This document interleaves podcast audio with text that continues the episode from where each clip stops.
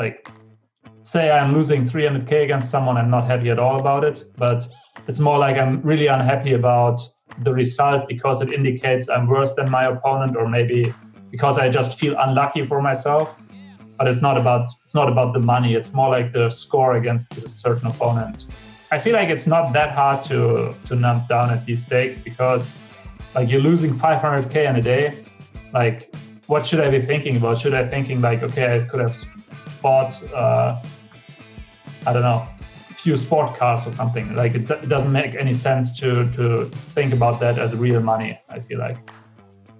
Hi, it's Welcome to my podcast. Today, my guest is one of the most successful online poker players who many of you might recognize as Raul Gonzalez on PokerStars or San Iker on Full Tilt Poker. In his 13 year long career, he quickly rose through the ranks in No Limit Hold'em Ring and Heads Up games, transitioned to draw games, and eventually to mixed games. He battled against all of the toughest nosebleed players along the way, most notable are his multi-year battles against Isildur and Berri Sweet. Now he decided to retire from poker and he doesn't hold anything back in this conversation. He shares a lot of useful tips and we get to talk about some of his most memorable matches. As always, the timestamps are in the description, so feel free to jump around the topics and leave a comment. Let me know what are your key takeaways from this episode and of course, any additional questions you'd like to ask. Also, please subscribe, spread the word, hit the like button, and if you haven't already, subscribe to my newsletter. In it, I share my summary of key takeaways from each new episode. Signing up is very easy, just go to runchukspodcast.com. The rest is straightforward. And now, enjoy this conversation with Folke, aka Raul Gonzalez. So, yeah, Folke, uh, awesome. It's great to have you on the show. I wanted to do this for a long time, and now it's a perfect time because uh, you're quitting. Yeah, that's true. Thanks for having me. Well, it's such a pleasure, and uh, for a lot of people, very unexpected. Uh, um, I mean, for for the people who know about you, and in general, I guess people who know about you, you don't require any introduction. You're just a legend um, so let's first address the people who might not know you. Uh, so maybe give us sure. a quick intro about who you are. Uh, sure. Uh, so yeah, I'm a 32 year old uh, poker player from Germany. I've been playing poker pretty much since finishing school. So like in 2007, or like more seriously from more from like 2009, 2010. Mm, I started off so basically, I've pretty much just played online. I've not played in any live games, basically. Um, I started off as a no limit hold'em player, transitioning into heads up pretty early on. And I think in 2014, for the first time, I uh, started playing a different game, Deuce to Seven Triple Draw, which kind of became my main game, I guess, or the game I was best known for. Mm. Uh, and yeah, I guess like most people, I think from draw games, I transitioned into mixed games later on between 2015 or 16. And yeah, I've basically been playing high stakes to nosebleeds uh, in those formats since then. Well, I don't even know where to start because I feel like we're going to cover so much ground in this conversation. Um, let's start with the obvious the big news you're quitting why uh, i mean it's kind of difficult question but um, basically for the last like one and a half years or so i've just been playing against Berri Sweet on PokerStars in uh, various formats but let's say it was always some kind of like eight game or horse or some kind of mix. Mm. The main reason for that was because one, he was available and wants to play, and uh, second reason was that there was pretty much nobody else wanting to play me except for like Sauce, who I would not like to play. So I was kind of left without any choice but playing him or not playing at all. Mm-hmm. And um, yeah, I've been losing to him, uh, and at this point, I just don't feel like I want want to keep playing against him anymore. Uh, And I mean, I could I could just step down and stake some, or also go to some other poker sites. But I feel like these stakes are kind of kind of low compared to to what I've been playing before, and also like it just doesn't feel like I can really win anything significant on these stakes, uh, like both money wise and emotionally speaking. Mm-hmm. So uh, yeah, I felt like it's it's time to to uh, to step back from these games and just quit altogether. I mean, I, I have to say, like if for example some big mixed game would come up in the next uh, couple of months on PokerStars uh, was like a really good spot, I would not mind playing again. So it's not like quitting and and, and coming not coming back under any circumstances. But uh, yeah, I mean, such a game hasn't happened in the last couple of years, and I don't think it's going to happen in the next few years. So Mm. I'm pretty sure this is a quitting without coming back. Right. And what stakes are we talking about for those who don't know? Hmm, so uh, the game I was playing against Berri Sweet was always uh, 1K, 2K, which is the highest uh, limit stakes that uh, PokerStars has. Um, like if you talk about 1K, 2K, 8 game, it's 250, 500 PLO and no limit with a 40 big blind cap. But um, like in the last couple of months, we've just been playing horse, so there was no big bet uh, format in that. Mm-hmm. Mm. And then there has been some crossbook on these games. So, like, let's say it's been over 2K, 4K on average. But yeah. Uh, All right. So I'm curious. You said Sauce is willing to play. You're not willing to play Sauce, but you're willing to play Berri Sweet. Uh, do you want to tell me more about it? uh, I mean, Berri Sweet until like two years ago, or more like one and a half years ago, he was just playing PLO. And I mean, it's no secret that he's very, very good at PLO, maybe the best, maybe one of the two or three best. Um, but uh, he was kind of inexperienced at mixed games. And when he started out playing mixed games, a lot of the stuff he did was looking kind of weird or bad. Mm-hmm. Uh, whereas Sauce, like Sauce, is also very, very good at PLO. He's also very, very good at No Limit Hold'em.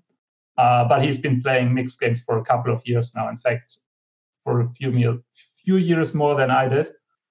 Um, and he's just very, very good overall. I think in eight game, uh, he's arguably the best player, I would say, mm-hmm. at least in heads up. Right. So how does these how do these games look like? Because obviously you guys prearrange, um, you know, to play yeah. um, a specific amount of hands or a specific uh, amount of time. So how does this usually work? Yeah. Uh, so I think the main difference to like lower stakes is at lower stakes you just join someone and uh, see if he plays, and if he sits out and sits out a couple of times, I guess you kind of recognize that you you won't play, so you stop joining that person unless it's king of the hill type uh, system. Uh, at the highest stakes, there are few, like very few players in the pool, and it's more like you have these players in some kind of like Telegram, for example, or WhatsApp, and uh, you just talk to them and say, "Hey, uh, are you interested in playing?" And um, usually they they don't want to play the format you want to play. Like say I want to play horse and someone else is, want, is uh, wanting to play eight game, and then you come to an arrangement like saying, okay, we play horse, but we also play another game that you like, or we play eight game, but another format that uh, another game that I like. So yeah, usually there's a compromise, and then you start playing. and yeah, mm. see from there how does this compare let's say to some of the challenges that we have nowadays? Like for example the galfond challenge where they have the set amount of hands they agree to play every day with specific breaks. Do you go with like uh, such structure or mm. it's a bit more free usually? Uh, it's a lot more free. Like with Berri Sweet uh, i think that's been the most structured way i've ever played because we've kind of agreed to play monday to friday and usually played between like i don't know 11 and 11 and 3 so like uh, four hours a day mm-hmm. um, but there was no obligation so if you had no time or no interest in playing for a week you could just say that and uh, I think that's the only uh, difference to the like Galfond challenge, where you just have to play a certain amount of hands, or otherwise you're going to uh, pay a penalty fee. Um, mm-hmm. But I mean, obviously, like uh, still you're playing most of the time, so it's a big difference to these random matches happening uh, on on PokerStars because you arrange to to be there at let's say 11 a.m. and you just start playing. Mm-hmm. And how does the preparation for these matches look like? Because obviously, once you're negotiating that you guys are going to be playing, you already are planning, okay, it's going to be a longer match. We're going to play possibly for a month, possibly more. Yeah. Um, and you know it in advance. How's the yeah. prep for it? Um, so, I mean, for example, this year when we were just playing horse and deuce to seven, that basically meant for me that I don't have to work on my no limit hold'em and PLO game. I was just focusing on these six games that we were playing. And uh, I mean, since I've been since I've been playing last year already against Berri Sweet, I could just uh, go through the hands and look at the stats that Berri and I have been playing last year. Um, I think if, if it was just against a fresh new opponent, uh, the only yeah you just you will just focus on the games that you're playing and just ignore all the other games because obviously if you play uh, someone for four months and not playing against anyone else pretty much there's no there's no uh, there's no reason to practice no limit hold'em for example mm. in that time yeah well let's take a step back and uh, talk about how you got to this point because obviously the games that you're playing online that's the highest the absolute there's nothing higher um, yeah running online so it's basically the pinnacle and it definitely yeah. is the pinnacle because it is the mixed games it's uh, you know it's just yeah i mean as as good good, good as it gets um yeah. what was your uh-huh. journey to this point um from mixed games or from the, like the beginning well i guess from the beginning because you know there's going to be probably an interesting period in your life where all of a sudden you know as as we all do when we reach the high stakes for the yeah. most part it's just a surprise you're yeah. just grinding grinding grinding and all of a sudden you realize oh uh, somehow i'm here. Yeah. Uh, so i mean in in school basically at some points a few of my friends started playing like hosting a, a small poker game or like um, playing poker instead of doing the stuff we would otherwise do. And i remember like initially i was not happy about that at all because i didn't like to play poker much. Um, and uh, two or three guys there uh, knew about the poker site pokerstrategy.com uh, where you would get uh, I don't remember the details actually, but I think you would get ten dollars for free, and then if you rake a certain amount, you would get another fifty dollar back then. Mm-hmm. And uh, since I was playing a computer game at that time at like somewhat high level, but not super high level, Warcraft three, uh, I was kind of interested in like another challenge like Warcraft because I was kind of transitioning out of that at that time. Um, so yeah, I, I gave online poker a try uh, although I didn't like poker much at that point. And um, I guess it was similar to me as for most people. Uh, when I when I started uh, playing these online games, uh, I also started rating a little bit at the higher stakes and looked at what kind of uh, amount of money they were playing for. Uh, and I kind of feel like that level system where you would rise from the lowest stakes and you could eventually come to the very top but I was not thinking that it's a real possibility for me. Uh, but yeah, I mean, I just I just started grinding up and try to to become as good as I can. Mm. I would say I was not I was not particularly quick in uh, rising up in stakes at the beginning uh, because I was not that interested in the game itself, and uh, I don't know, like I think in the first few months where you play poker, it's not that great of a game. It's more like learning stuff and not uh, not being creative about stuff or uh, modeling uh, things because that comes much later. But eventually, I, I got to mid stakes, and when I got to mid stakes, um, I was talking to a friend of mine and learned that he was already playing high stakes. Uh, I knew him just from Warcraft, and he started coaching me in No Limit Hold'em back then, and that's definitely where I started uh, rising through stakes much much quicker because you have someone to look up to, you have someone to ask questions, and you see what is possible if you work hard enough and uh, play good enough, I guess. Mm-hmm. Uh, so yeah, that that was definitely a turning point for me. Um, and yeah, from there on, I mean, obviously there were downswings, but uh, I would not say that at some point something extraordinary happened for me. You mentioned several times that you didn't like poker when you first encountered it, and even when you first started playing it, you didn't really enjoy it.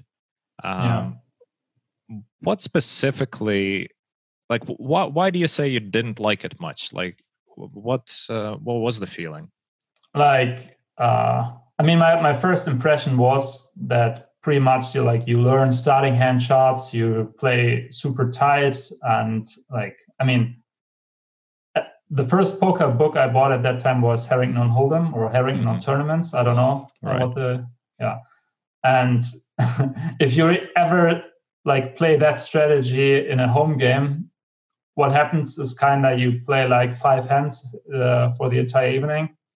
That just feels super boring. And uh, yeah, I mean, like when you just start playing and someone tells you, okay, this hand is an open raise, this hand is a fold, you just gotta accept it. Like it's not like as a beginner, you don't have any way to challenge uh, those uh, those those decisions. Like you cannot you cannot try to come up with with your own logic pretty much i feel like mm-hmm. um, so yeah that was very different from the game i was used to playing because there you could just like you just have to work on your own. There was no learning material. You, you just had to work on your own and uh, get as good as you can be.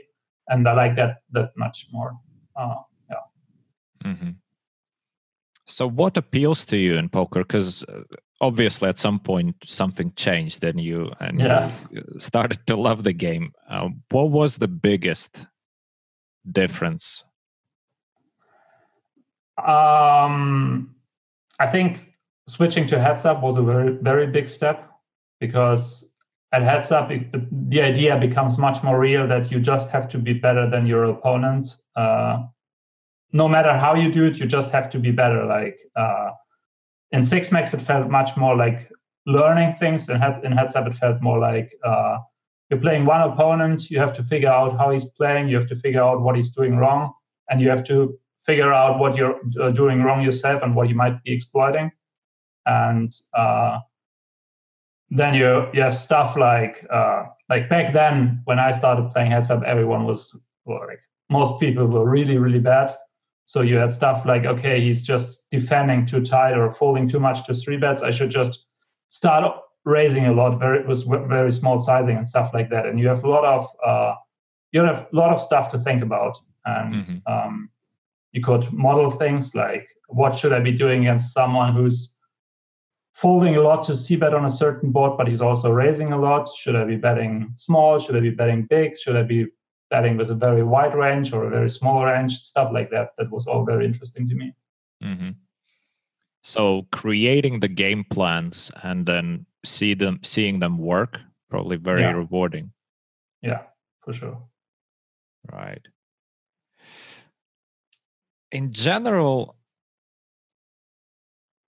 like I'm quite interested in your opinion actually about the preparation and studies because from all the people that I know playing poker, you have just the best work ethic, in my opinion. You know, in, in the way the way you approach the studies, the way you dive into it and take it so seriously. Um, is it specifically for like because of the heads up and because of finding the motivation to prepare for specific matches or do you feel like if it was just playing randoms all the time you would still have the same same um, put the same effort mm. in mm, i mean when i started playing high stakes uh, no limit heads up i was pretty much just playing randoms because it was mostly on the euro sites and it was looking like at the beginning of, you of the day you open up a lot of tables on different sites mm-hmm. and then people just will join you, leave you, and uh, yeah, was going on like that for years. Uh, I would say I I didn't I didn't have a as good of a as a work ethic as I do now back then, but um, I mean, still there's a lot of stuff you can do. Like you can make notes on your opponents, you can work on your general game plan, but it was not you're not working as much on a specific game plan against a specific opponent, like now against Berri Sweet, for example. Mm-hmm. Um, but yeah, so I would say it definitely helps that you're playing heads up, and also helps that you're playing against one single opponent. If you just play against one single opponent, uh, it also gets like I wouldn't say it gets personal, but you really want to beat that opponent. So uh, I think it's kind of easy to motivate yourself working really hard on your game. Mm-hmm. And obviously, you've seen a lot of other people working on their game, and you've probably seen a lot of things that they do wrong. Do you want to yeah. talk about it? Like, what is in Europe? Because I know that you're very, you think a lot about how to make your studies, your work more efficient. Yeah. Um, well, I think the the most obvious way you can uh, study in a bad way in poker is not study enough, like volume wise. Uh, like I feel like a, a, lot of people, especially at lower high stakes or even lower stakes, they play a lot because obviously they're earning nice money and they want to earn. Uh, they want to keep earning that. Uh, but I think that way you don't really get to the very top unless uh, you don't do anything else. Like you play 10 hours a day and study six hours a day. That's obviously possible. But I think if you just play like eight hours a day and then don't spend any more time on poker, you will never get to the very top ever. Mm. Actually, um, that's interesting. Yeah. So you are at the very top. How much do you study? Um, I mean, before I was playing Berri Sweet, so when I was playing more uh, different opponents, I was studying much, much less because I just had more time playing. Uh, mm-hmm. At a certain level, you just have to take the action that you get, and you can't uh, like you, you can't deny the action because when it comes, you have you have to take it and you don't have the chance to play any other games. So especially when Isildur was still playing, you just had to play when Isildur want, wanted to play. Uh, and I was studying much less at that time. Um, against Berri Sweet, there were a lot of more like off times, and also we were just playing four hours a day or so usually, so you had a lot of time left. Um, I think this year has been most extreme for me. Uh, I would say maybe six, seven hours a day, maybe a bit mm. more studying. Yeah. I guess I guess it was actually more, but it was like six or seven hours of intense studying. Uh, yeah, pretty pretty sure a lot of people are, are shocked by those numbers because you know, as uh, I coach some people and obviously I talk a lot with other people, and uh, you know some guys are just super proud about studying like 30 minutes a day every day. It's for them it's like amazing but obviously these numbers are crazy but anyway i sort of interrupted you there you you started talking about uh, the mistakes that other people make uh, in their studies yeah. and their approach and obviously so the first thing is just not studying enough um, yeah what else comes to mind uh, i feel like I mean, obviously, the other way would be to not study efficiently. And I feel like uh, a lot of people, for example, are working uh, a lot on like finding out the exact sizing, exact optimal sizing for a, a certain sport, uh, or like figuring out like what your check raising range should look like on a super rare arcane board, like I don't know, uh, a trip sport, for example. Um, I feel like that is not as relevant. I mean, obviously, there is. It's interesting to find out about the sizing because then you can also apply the logic you learned about the sizing on other boards. But in general, I feel like you you should look at the spots that are uh, most relevant and not like the most interesting ones at first. Like, sure, mm-hmm. might be interesting, like what you should be check raising on ace, ace, ace, but that board will just happen maybe two or three times in your poker career, so it's not as as as relevant. Um, I think generally speaking, uh, you should look at the stuff that's where you where you struggle play, uh, when playing. Like you have to be really uh, perceptive when playing where you struggle at, and then look at these things, even though they might not be as fun because you're not good at it, and uh, nobody wants to hear that like he has big leaks in his poker game, mm. uh, and it's more fun to look at like very fancy stuff. Uh, but yeah, I think that's pretty much uh, the two main things, like not studying enough and not studying efficiently in the sense of not looking at the most relevant things. Mm yeah not looking at the most relevant things and also just going too deep into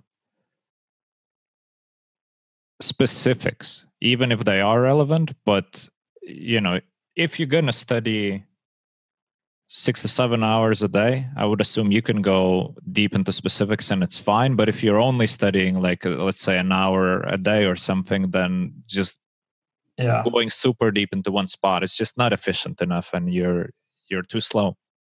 And I mean, if if you want to do it, you should at least try to like cross check different boards, for example, and like different spots, and see if you're if what you learned applies to other spots as well. Uh, and not like just isolate one spot, look at it, and try to get as good as possible at it, but ignore all the all the other right. spots.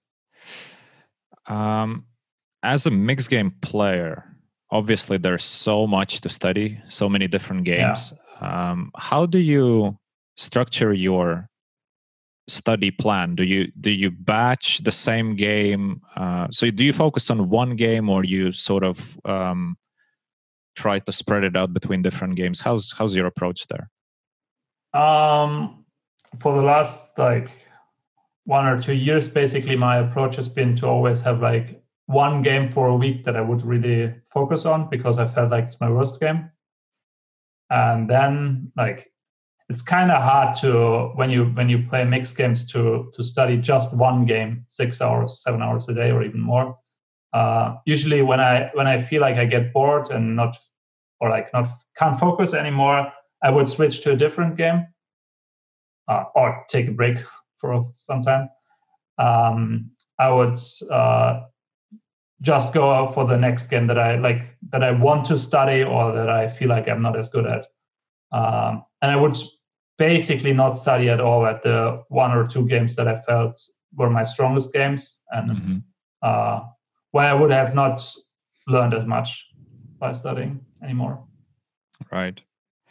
And I suppose, at least from my experience, and I, I mean, I have extremely limited experience in mixed games compared to yours, but I always found that whenever I play mixed games, playing or thinking about other games teaches me something about all the other games because some of the concepts overlap and obviously just the decision making process overlaps uh, did you feel the same way uh, do you do you feel the same way now when uh, when you study different games yeah i definitely feel the same way now a few years ago i wouldn't have felt uh, that way because I think that the better you get, the more you see how concepts are overlapping and uh, how similar the games are in certain ways. Mm-hmm. Um, uh, that that's definitely true. You when you study Razz, for example, you come like you see something at the river that you don't understand it first, and then you dig deeper and understand it, and then uh, think like, oh, I had a stud high hand recently where uh, something happened as well that I didn't understand back then, and mm-hmm. now you can cross apply it and make sense all of a sudden.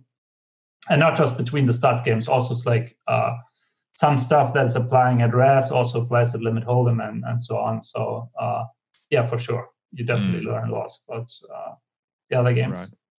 And I think what you're saying also exemplifies um, the study process as it is, because in poker, when we're studying, it's all conceptual. So it's much easier to connect to existing concepts. So sometimes you might see the answer right in front of your eyes, but you can't understand the answer because you're not ready yet. You're you're missing some other puzzle pieces, and then eventually yeah. things fall into place, and it's a always a beautiful feeling.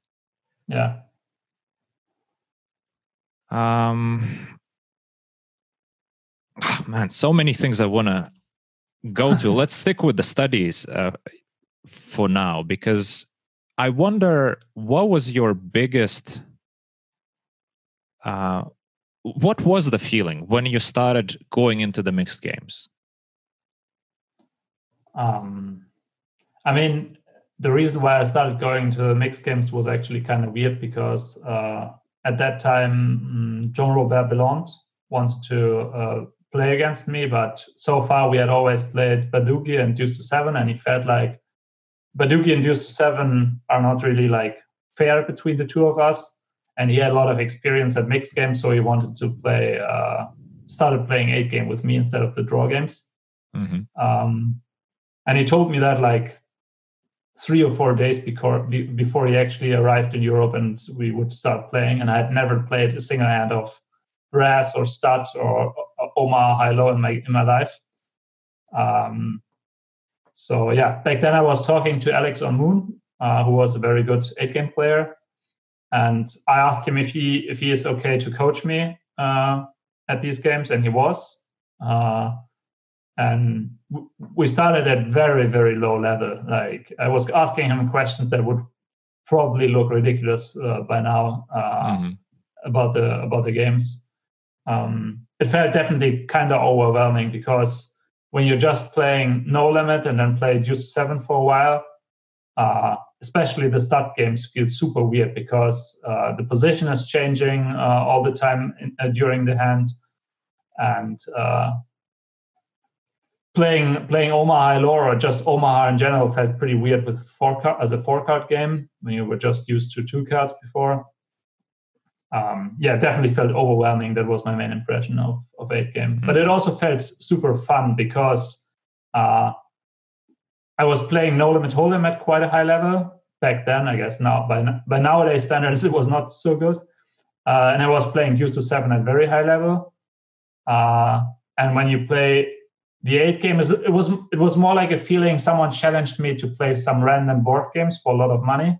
Mm-hmm. and i would just have to get as good as possible at these board games that i usually would play with friends for no money at all. And you would make ridiculous mistakes but not really care about it. And uh, so it was overwhelming but also super fun because uh, yeah it was a different type of playing poker. It was not uh, like okay i have to figure out the exact sizing or like in deuce seven the exact blocker. You were thinking about very very fundamental things like not playing a super bad hand preflop for example. Mm-hmm. uh, that was really fun for me. Like when i started playing mixed game i had not experienced as much fun in poker for a few years already. Mm. why did you accept the challenge in the first place? Um, well, because I was winning quite a lot against him in Deuce of Seven and Badugi, and I felt like it would be bad sport to deny it. And also, I felt like he would keep giving me action in eight game, even if I start out as a losing player against him. He would probably play me in the future, and I had hopes to get at least as good uh, to to beat him uh, in eight game. Like I, I wasn't I wasn't confident I would be beating like eight game regulars at some point, but uh, was confident enough I could beat him uh, over like a few months at least. Mm-hmm. All right. Speaking of those challenges, what were some of the most memorable matches that you played? Uh, I think the most memorable one would be against Isildur, just because we played so many hands. Like I feel like I played over half of my hands at high stake against Isildur. Hmm. Uh, I mean, maybe that's not true, but it, it definitely feels like that because we've been playing from 2012, where we played the first time, until 2018. And like at first, we were just playing No Limit Hold'em for a few years. Then we were playing uh, Deuce to Seven. We were playing PLO, and then eventually we were playing Eight Game. Uh, it felt like he was like uh, like my main opponent through pretty much all my poker career. And uh, specifically in, in 2017 in the summer, we were playing a shitload of hands. Like uh, pretty much, I just like from that summer, I just remember that I was playing against him every day. Uh, I was not doing anything else basically. Mm-hmm. Otherwise, I would say Berri Sweet, obviously, because he was the last opponent I played. He was also the opponent that I lost lost the most to by very very far. Um, I don't know. Like otherwise, uh, I would guess Will Husher and No Limit Hold'em back then, mm-hmm. but it's so long ago. Like my memory, memories are much more fresh for the games against Isildur and and Berri Sweet. Uh, and I mean, obviously, there were other opponents too that were really fun to play against, or where I won a lot or lost a lot. But yeah, these these two opponents stick out for sure. What do you think in general about Isildur? Because obviously his story uh, has been pretty public. He's got a lot of uh, fans.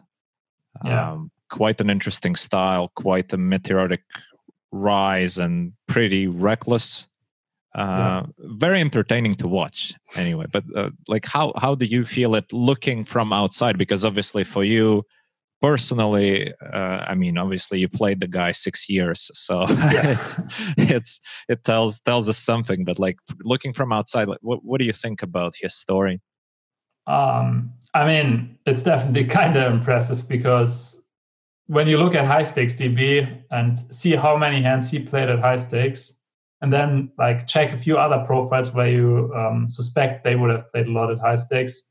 Like he he played, it feels like he played like ten times more than anyone else at the high stakes. So he's definitely been like uh, like if someone would write a book about high stakes, uh, online high stakes, uh, like the main chapter would have to be about Isildur. There's no way around it. Mm-hmm. And um, I think the main difference between him and the other players is that uh, like like he was not a fish, so it's not like he, he was someone like Gus Hansen, for example. Uh, like compared to, like, I mean, Gus Hansen is a good poker player, but he lost a lot of money on on high stakes, and he, the games were running around him. Obviously, Isildur, like I'm not sure about his overall results, but uh, looking at how many hands he played, he was not like a big losing player, so he was very competitive. Um, but he was working or yeah working or thinking about the game completely different from all his opponents because pretty much all his opponents uh, were working super hard on their games. They're working with solvers. They're working were thinking very theoretically about the game. Whereas isildur like i'm pretty sure he basically never spent a second of his life like working on his game. Like he would maybe discuss one specific hand with with a friend or maybe even talk about something with a friend briefly, but he would never study on a day. Uh, so he was just playing all the time and going from there, like trying to improve by improving his intuition. Uh, and that's really impressive, like uh, staying at somewhat top level with that approach when everyone else is much more professional or has a very different approach. Mm. And I think like from my uh, from my perspective the crazy thing about him was like he was completely reckless about the stakes he wanted to play. So uh, like the first reason was he kind of had no bankroll management. So if he if he had like 100k online to play with he would already play uh, 400 800 or 1k 2k even. And if he had like a million he had no issues at all increasing like making a crossbook uh, so the stakes would kick up to I don't know 4k, 8k or something. Like he had no, like he had no ending point pretty much. Like he would just keep increasing the stakes, which was really insane. yeah. Yeah, because I mean, how how do you deal with the swings actually? Because even without the, all the crossbooks, just the stakes on paper that's already like the swings are going to be so huge uh, did you numb down over the years or do you still feel um, emotional about it occasionally i guess i numbed down a lot uh, over the years um, i mean the the stakes the stakes don't like they don't matter that much to me uh, like say i'm losing 300k against someone i'm not happy at all about it but it's more like i'm really unhappy about the result because it indicates I'm worse than my opponent, or maybe because I just feel unlucky for myself. But mm-hmm. it's not about it's not about the money. It's more like the score against a certain opponent. Uh, because I feel like I feel like it's not that hard to to numb down at these stakes because when you're playing lower stakes, like let's say uh, 400 NL or PLO, um, so your buy-in is $400 for a table. Um, like these amounts like still exist in your everyday life to some extent at least mm. but when you're playing for like like you're losing 500k in a day like what should i be thinking about should i thinking like okay i could have bought uh i don't know few sport cars or something like it, it doesn't make any sense to to think about that as real money i feel like mm. um I mean, maybe that approach does work for me, and for other people, it's still like they're losing uh, sport cars every day or winning sport cars every day. But for me, like I, I at some point, I just stopped thinking about uh, about, the, about the money. Because hmm. I I remember reading through your AMA thread, which is uh, actually super awesome, and I'm gonna leave the links in the description to your two plus two uh, thread because obviously the original was in German, but in two plus two there there are some yeah. tr- translations out there. Uh, but there was one sentence that struck me as very interesting. Uh, it was something along the lines that until recently you actually believed that you would lose most of your money back, and you were absolutely fine with that. Is that accurate, or is that some uh, mis- no, mistranslation? That, that, that was a mistranslation. What I'm guessing, uh, what I guess where it's coming from is basically um, I said that like I was asked how my uh, family and close friends were thinking about. Oh, so they were thinking that that you would be losing losing. Uh, at least at least my my parents uh, did, yeah. Okay. yeah. Did you ever feel like? Because I imagine from one perspective, right, as you said, it makes no sense to think about this money uh, in terms of cars or houses or yachts or whatever, because it is, uh, as you said, it's not an amount that you encounter in day to day life, especially when the swings are daily. Did you ever think about that you're not willing to go beyond some some point? Let's say you would, if you hit a downswing there's some sort of stop loss. Did you ever yeah. have that feeling? Um, well, actually, for a while, that has been like a meme uh, in our like small uh, high stakes community um, because I was telling at some point in I think 2011 that uh, like no limit 20k would be the absolute maximum I would ever want to play. Like uh, I just felt at that point like no limit 20k. Okay, that's that's okay from a certain perspective, but no limit 40k, for example, would just be too too big uh, too big money to play for, basically. Mm-hmm. And like a month later, when I had kind of had kind of been successful on no limit 20k, I was already playing no limit 40k, and like uh, I was just like going through the stakes from there, and like uh, people were always reminding me when I was like playing No Limit 80k, for example, which was the highest I was playing in a big bet game and was the highest possible in online poker. Uh, they kept telling me, yeah, I still remember when you said No Limit 20k is the absolute maximum, you can't play higher. uh, but like on a serious note, I never like I had a pretty reasonable bankroll management. I feel like I never played for stakes where I felt like, okay, if I run that for a week, that's gonna um, that's gonna hit me financially.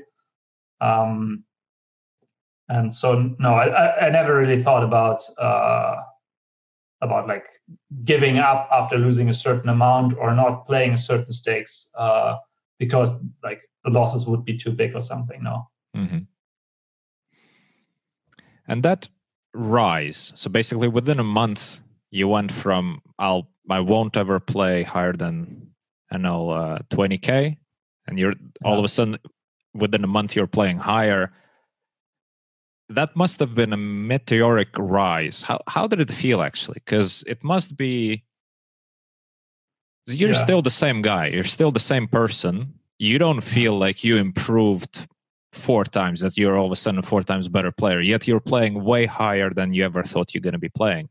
Yeah, I mean that was probably like I mean it's kind of weird to say that was the peak of my poker career because it's so long ago but uh, that was definitely like probably the best time i had in poker because from no limit 5k uh, onwards i started like i started running really good i think i started working much harder on my game as well uh, and like in like in the late few months of 2011 and early month of 2012 I was just rising from no limit 5K basically to no limit 40K or so, which was the highest stakes that were possible to play on Eurosites back then. And I was kind of focused on Eurosites back then. And yeah, definitely felt very, very good because uh, it was not so long ago where I was just railing these games at no limit 40K and I mm-hmm. was playing them. Um, but I wouldn't say like I mean obviously I think everyone changes over time, but I, I wouldn't say like I'm a different person, especially not in, in regards to that. Uh, uh, in in hindsight, I would just say it was a silly idea somewhat to say I never I will never play no limit above no limit 20k because I mean if you ask like a normal person uh, like no limit 20k where you like sometimes lose or win 20k uh, dollars in one hand, that is completely sick as well. Like uh, I think I don't feel like there's a there's a big difference between risking 20k or 100k or 200k. Uh, at 20k, you're already well above the point where uh, like most normal people can refer to the money you're playing for. Mm-hmm. I think, yeah, I think most people would already say that playing from like $500 or 1K at a table is like extremely high and shouldn't be done. Like, uh, mm-hmm. I think when you go to NL20K, it doesn't make any sense to say NL20K is okay, but NL40K isn't. Yeah. Well, some of those people who would say that playing 1K at the table is too high is probably in your government. And because uh, did that affect actually any any did that affect your decision of uh, calling it quits, so to say? Um, no, not really. Uh, like when I when I um, read about it for the first time or heard about it for the first time from a friend, uh, I felt like it kind of sucked, but still, like if I wanted to keep playing against like Berri Sweet or someone else, I could also do it on other sites or like arrange it in in home game with Crossbooks. Uh, I'm not sure if that's like technically allowed by PokerStars, but it's it's a reality. Um, it kind of sucks that you're not like like maybe in 2021 uh, you won't be able to play at like 200 400 or 100 200 where the like most normal high stakes games take place for limit players but no, uh, it didn't really affect my decision at all because, as I said before, I didn't really have interest in playing these lower high stakes anyways. And if just about the higher high stakes or nosebleeds, you can play you can play that anyways, and there will always be a way to play these games. I feel like. Mm. How did it feel actually to read um, that new legislation? Because you obviously live in Germany, you you don't want to move you never wanted to move you're you're paying the taxes you're being a good citizen uh, and you're not yeah. the only one right there's a big community of german poker players who are actually paying pretty high taxes and are being professional etc etc and then you sort of get a slap in the yeah. face in a way yeah i i feel like uh, i mean i'm not an expert in it but i've what i've read so far it doesn't make any sense to me because like one thing would be uh, as far as I know, no limit or PLO 1K is the highest you you're going to be allowed to play from Germany, and like like for most people in Germany, if they have a problem with gambling addiction, like playing 1K NL or 1K PLO is way too high. Like if you want to care about these people, like it's it's 10 times too high or something. Uh, they can lose a lot of money at these stakes. Mm-hmm. And like stuff like German poker players can't choose their seat anymore in, in ring games uh, in the future. Like, if you're a recreational poker player, uh, or like even like a gambling addicted poker player, you don't care about the seat anyways. So it's just like causing issues for professional poker players from Germany. And I don't see any reason why why you would do that because uh, obviously like the professional poker players in Germany, they decided against moving moving to other countries. They decided to play to pay the taxes in Germany, and as long as they think it's profitable to do so, they should clearly be allowed to to play poker professionally. Uh, so yeah, like a lot of things don't make any sense to me at all about these uh, regulations about gambling.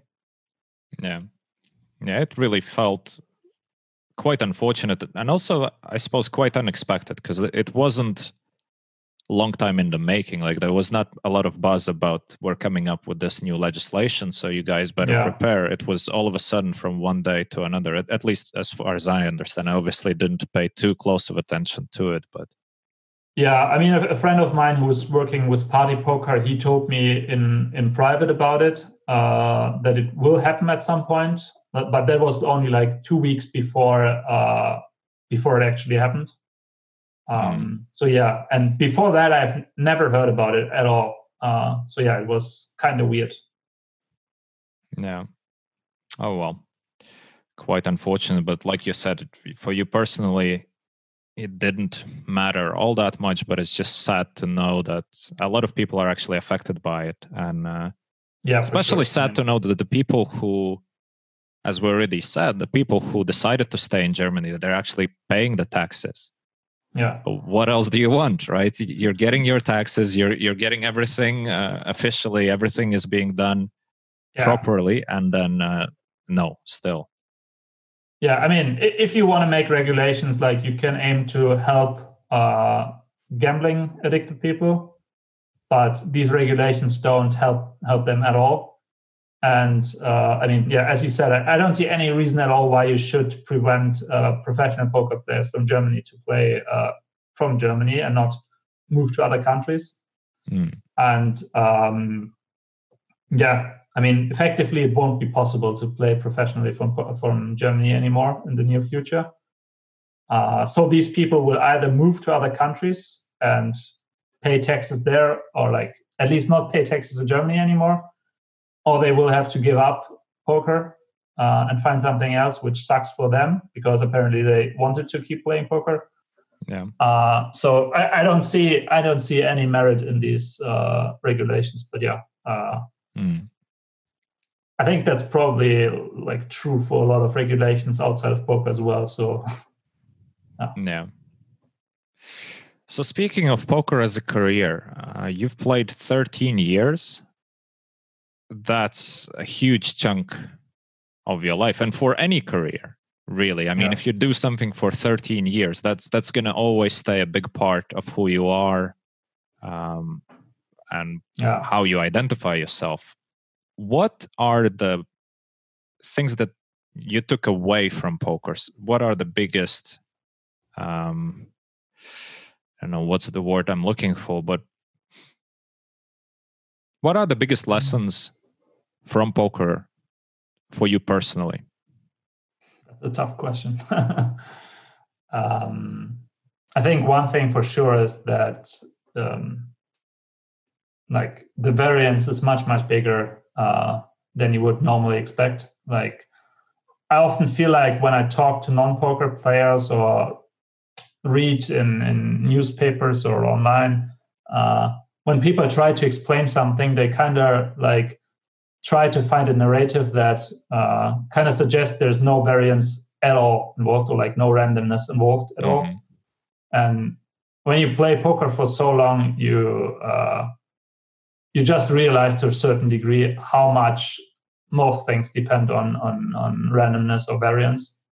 Uh, and I think that's a very helpful skill because uh, let's say you run a business and you're analyzing what's going wrong, what's going good, what's going right, and you're just looking at the results, you will just miss a lot of information and uh, yeah, make make a few uh, really bad decisions because of that. Mm-hmm. And I think that kind of affects everything in life because there's hardly anything in life where you can say, okay, there's no randomness involved at all. So that's for sure, I think, the main lesson I would say from poker.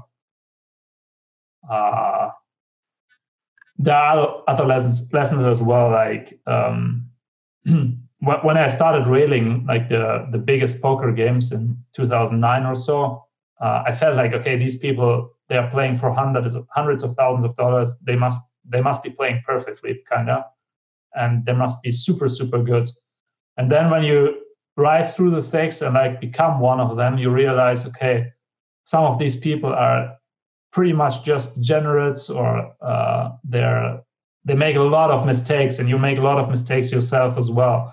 And uh, since i have experienced that and like um, kind of lost that illusion that the people at the top must be super super good and impossible to beat and i looked at other things like sports for example or even like business you also see like a lot of these uh, things like people at the top not being nearly as good as you might think uh, normally.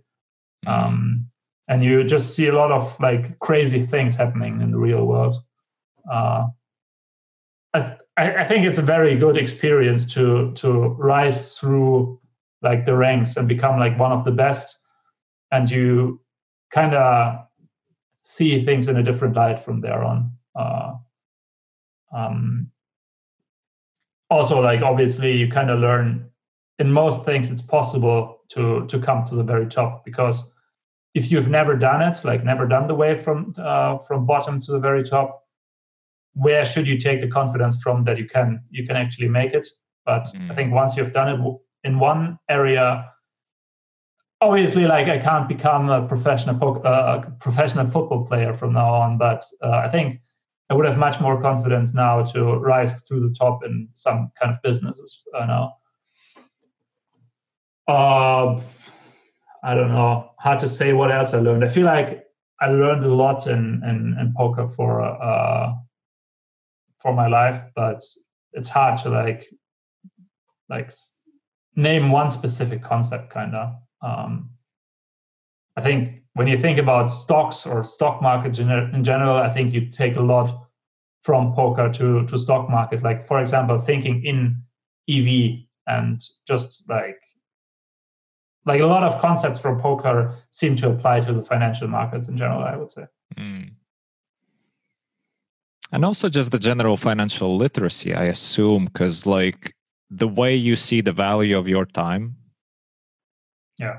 Or for for the you know most of the successful long-term successful poker players whom i know um, have a pretty good idea about the value of their time and they plan their days and uh, yeah. life accordingly which is very much lacking uh, quite often in in uh, people who rose through the ranks in some other careers yeah I, would say that's that's kind of associated to the concept of EV. Like uh, in poker, you're just trying to maximize your EV in every way. Like you you think about what side should I be playing on? Like um, what kind of games are running there? What's my estimated win rate? How many hands am I getting to play? You're thinking about should I stake this guy? Like what is his win rate? How much is he playing? Like what kind of cut do I get? Or vice versa. Obviously, should I should I get a staking by someone? Should I uh, or should I just play lower stakes on myself? You're basically trying to maximize your EV all the time. Mm-hmm. And I think once you've started to do that, uh, you will just always do it in other businesses as well. Or when you try to think about how to invest your money, you will also think about uh, all these all these factors. While like uh, mm, some other rich people, for example, they don't really they don't really grasp the idea of EV pretty much. They uh, like oftentimes when you talk about someone uh, about about stocks with someone, they say, "Yeah, but you can lose a lot of money with stocks." That's mm-hmm. like uh, like you should think about the EV. Obviously, you should also think about uh, what like what range of results am I willing to accept? Like maybe I'm just not willing to accept a 50% loss of my net worth, uh, regardless of the EV.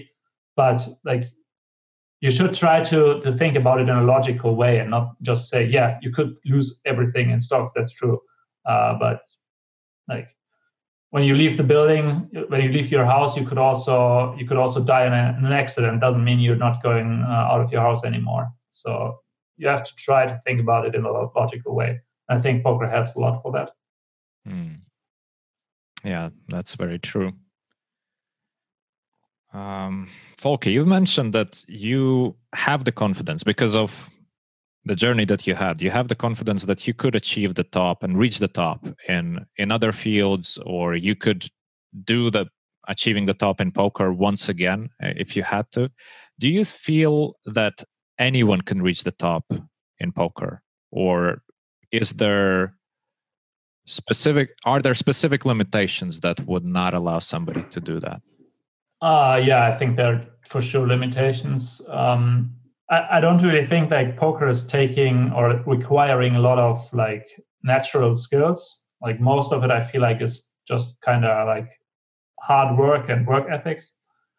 Uh, but I feel like basically the conditions under which you reach poker. Uh, for example, if someone um, like doesn't have the temperament, like he's a person that will be very, uh, very negatively affected by bad results, for example, then it will be very, very hard to get into poker or get successful in poker.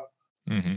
Uh, like two of my friends uh, during school, they also started playing online poker, and I would not say they they were less talented than I was for playing games or playing card games or thinking about things in, in a logical way.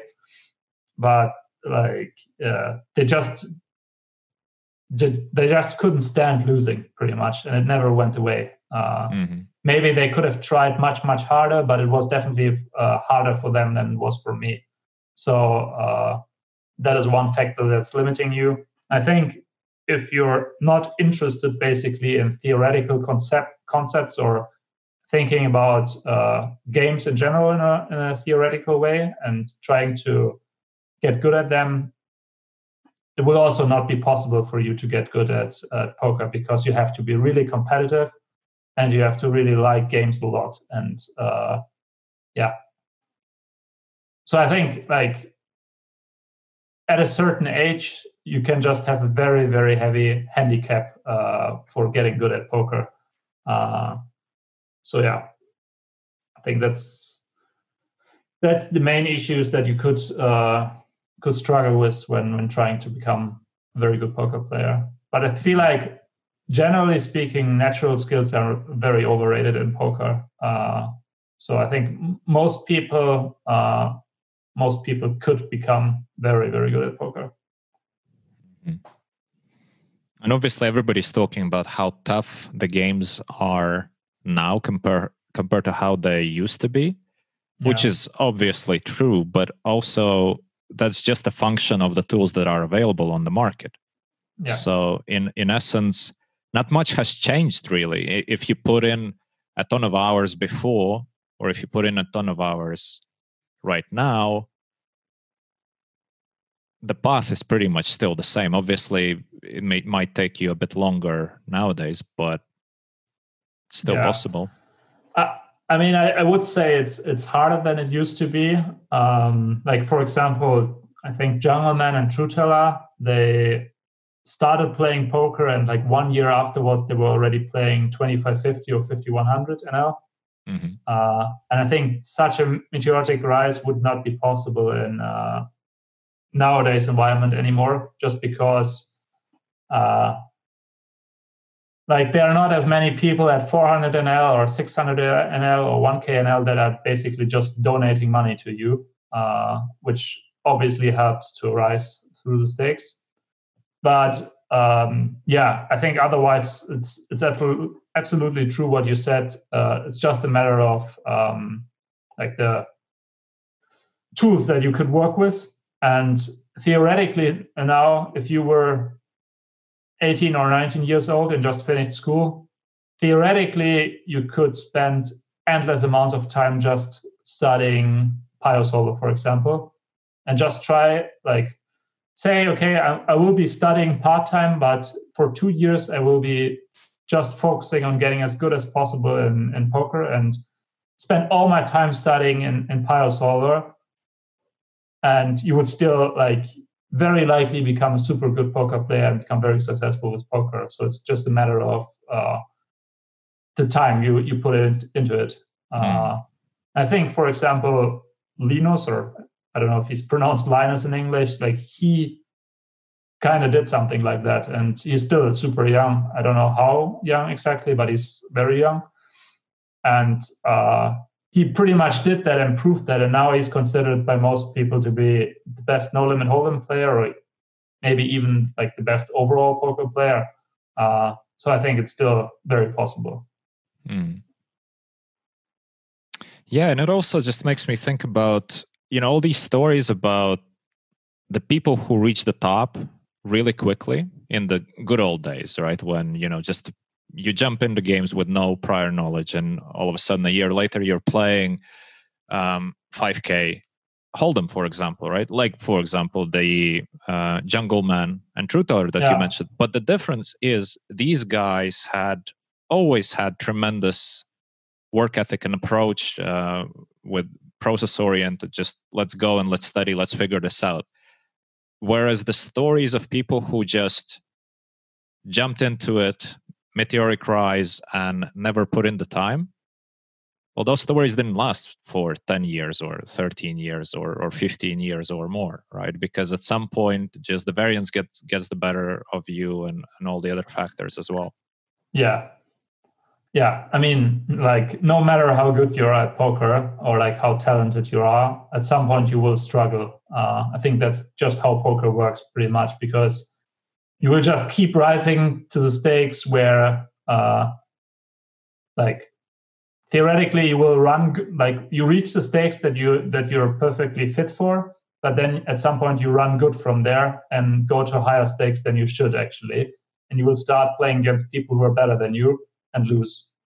Uh, so, or even before, obviously, because of downswings, uh, you will you will have moments where you struggle a lot, and uh, if if then you're not ready to uh, or willing to to spend a lot of time on it, working on your game or discussing it with friends, um, you will just fail at some point. Uh, and if you look at like Jungleman or Trueteller, like Jungleman, for example, I've heard so many stories about him. He just hates to lose pretty much. If he loses to someone, he will just spend all his time basically to get better and beat that guy. And that's obviously like a great mindset to uh, to become very good at something, not just poker. Mm. Yeah, absolutely. I mean, obviously there are drawbacks with that mindset for yeah. the rest of the quality of, of your life. But uh, sure. if you if your sole goal is to improve, then that's definitely a great yeah. great way to approach it. But I wouldn't say it's advisable for general life, but uh, yeah, it's it's yeah. for sure good becoming very good at one one thing. Yeah, I'm curious, week when you are at the very high level. Because like it's not even a question it's just an observation. You know when you're let's say a mid stakes or low stakes player and then you're losing to you it's obvious okay well obviously i'm well hopefully it's obvious that okay i'm not too good i'm not good enough i need to improve. But once you're at the top to recognize that it's more than variance that you're actually lacking something and to be honest with yourself and tell yourself like okay let's go back to the drawing board not as good as yeah. I I think. It's a pretty pretty uh, important skill to have, and it's a pretty difficult thing to do. To be quick at recognizing that uh, you're weak in some areas and to be very self-critical. Um, what's your opinion on that? Like, how important it is to be self-critical? Is there such a thing as being too too much self-critical? Uh, should you give yourself a break sometimes? Uh, how to and how to recognize when it truly is just variance and when it's just your fault. Yeah, I mean, in general, it's super hard to separate uh, like variance from your mistakes. Basically, uh, if that was easy, it would be like super clear in every case uh, which player has the edge in, in high stakes. Um, I would still say it's kind of easy to to spot some of your mistakes because uh, that's a difference. For example, uh, to ten years ago, um, you have solvers, for example. So you could you could check how would the solver have played my hand, and if it differs from the way you played it, uh, um, then it's kind of obviously obvious that you made a mistake unless you intentionally deviated from uh, from the solver. So you you mentioned that in the last question. Like uh, there are also like things like upsides nowadays to start poker compared to like ten years ago. Because ten years ago nobody knew basically. So it was also you had to figure out yourself or talk to other people and hope that they uh, that what they say makes sense uh, nowadays, you can just check it pretty much in, in the solutions. Um, so that is kind of helpful for recognizing your own mistakes, and it kind of shows in the in the mixed games as well. Like when you play a game which has a solution, it's much easier to see uh, if you made a mistake, and also much easier to assess your own skill level.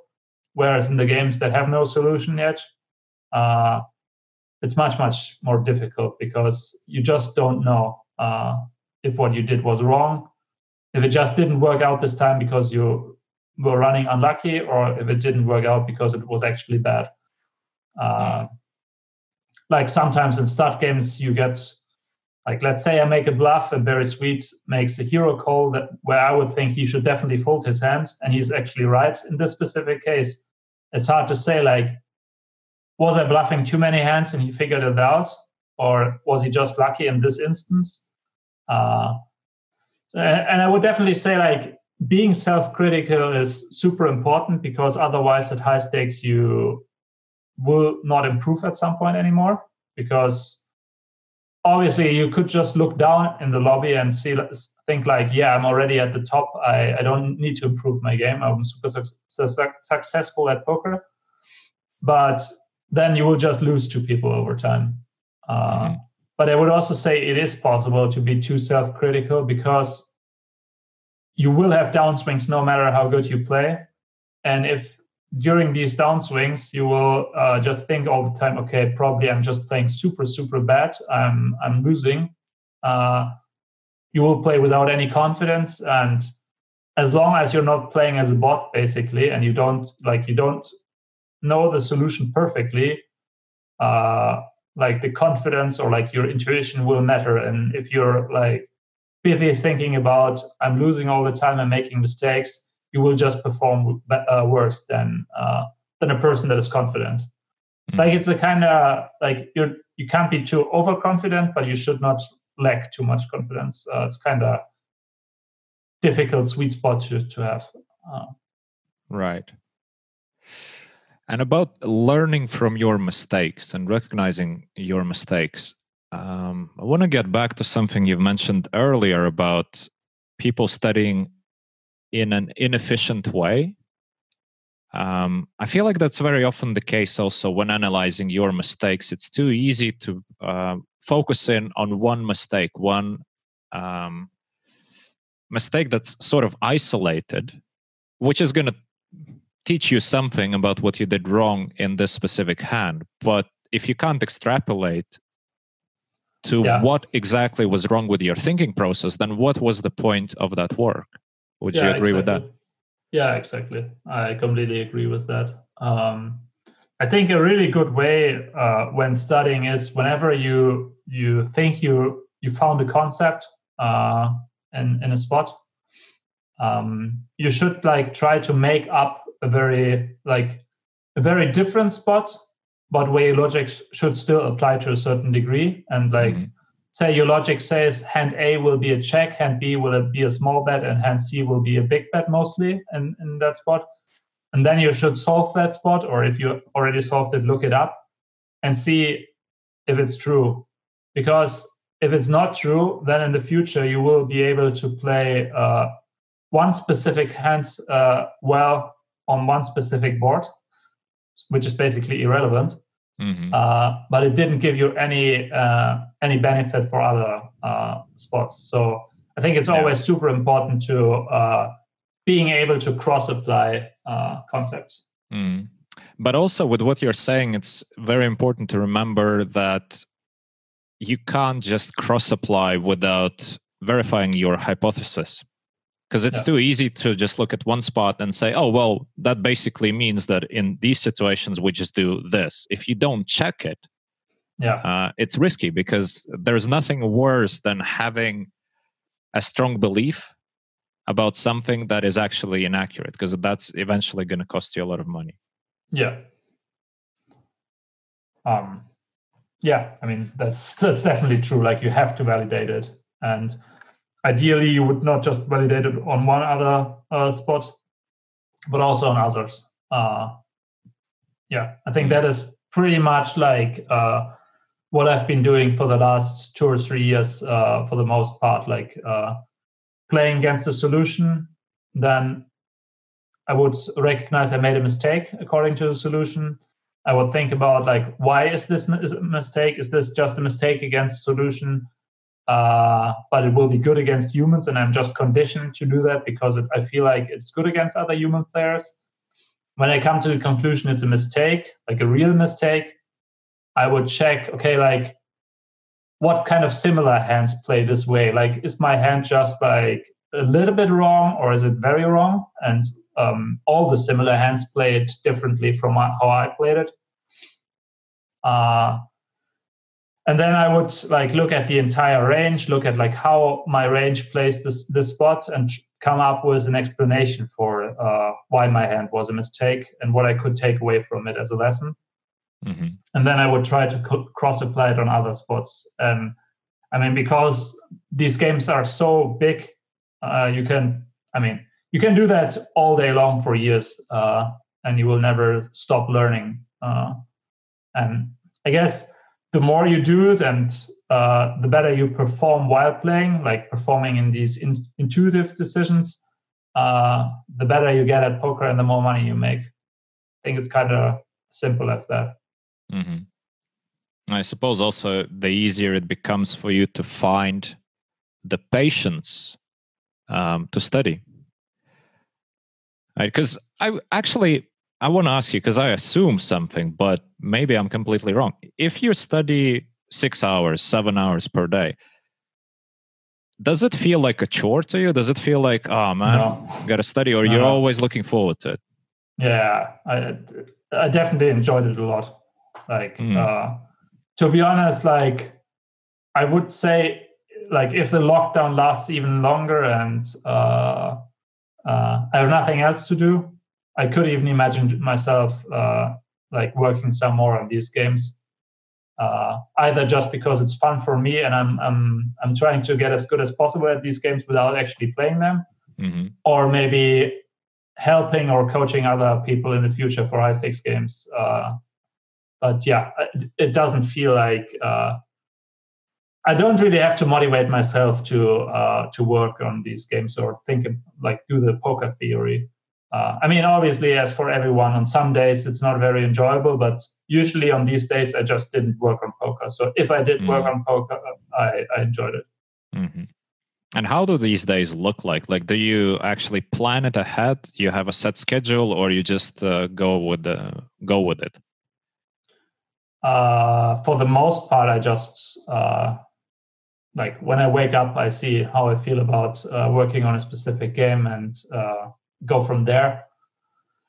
For a few months this year, I had a fixed schedule just because I felt like I, I kind of need it, and I said like, okay, I want to start studying at 12, and I want to study for five hours, then do some break and do some more studying um, but usually I just uh, decided on a day to day basis.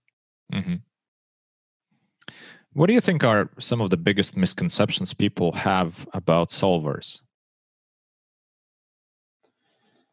um, like from the AMA that I did, when people ask me questions about solvers, it often sounds like um, like if you have a solver or if you ran good solutions, that is pretty much all you need. Like uh, people focus a lot on running very precise uh, solutions and uh, I mean, it's mostly about making the best use of it, like uh, finding your own method how to how to work on it a lot, uh, or even like trying to uh, get extra tools to to analyze. Like, I mean, a solver. Like, let's say you would have a solution in no limit hold'em from flop to river with ten sizings on each street, mm. and you have like 1.7k flops or so uh, I mean, it's impossible to to uh, to um, like learn all of it. it's it's impossible. So it's obviously like your your uh, challenge as a professional poker player is to get the most out of it, and uh, it's not that different really from the uh, from the pre-solver era where uh, you just had to figure out things on your on your own. It was kind of the same. Like you can't figure out any uh, everything but you have to figure out as much as possible. So uh, I think like just having a solution or just having a solver by itself doesn't mean anything really. Mm-hmm. Yeah, it can also be a trap for some people because they would focus too much thinking that they're making incredible progress whereas yeah. perhaps it's not uh, not extremely efficient and perhaps they're actually digging in the wrong direction and trying to be too specific too uh, detailed in their approach, not being able yeah. to execute it in game. Yeah, I would I would also say like for the PLO and no limit games with like different uh, bet sizes, uh, you can kind of easily get tricked into finding the exact uh, like optimal size uh, on the board or uh, having too many sizes. Like if you're not capable of like um, learning the strategy between like six or seven sizes, what will probably happen is that uh, you will be really off in some situations. Like so let's say you have seven sizes on the flop, uh, but and you should be like using the biggest size on average, like overall, like with six percent of your range. Uh, and then like some some hands are using that size 80% of the time, some are using it 100% of the time, and some are using it 10% of the time. You will never be able to learn that exactly.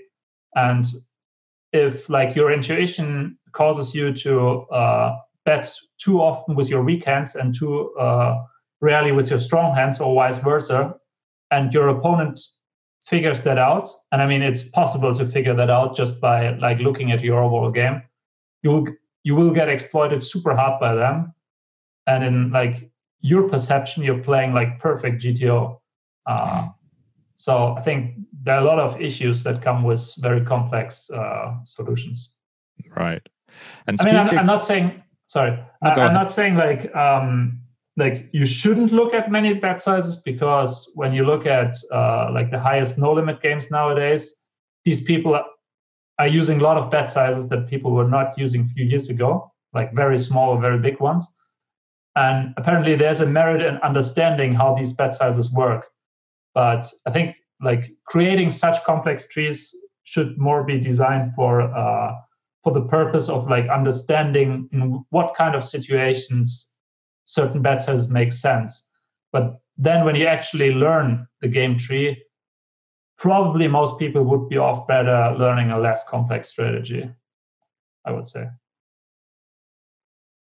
Yeah, and speaking of recognizing um, your opponent's mistakes, right? Because as you said, if you if you play at the high level and you have this this balance in your range somewhere, and you're actually making mistakes, your opponents are likely to um, spot those mistakes. And uh, obviously, the the biggest difference well, at least in my opinion, the biggest difference between the high stakes and the mid stakes is that people, your opponents, are better at recognizing and exploiting your mistakes. Because to be honest, yeah. like if I make a mistake on paper, like I deviate from a solver, it's really only a mistake if my opponents take advantage of it.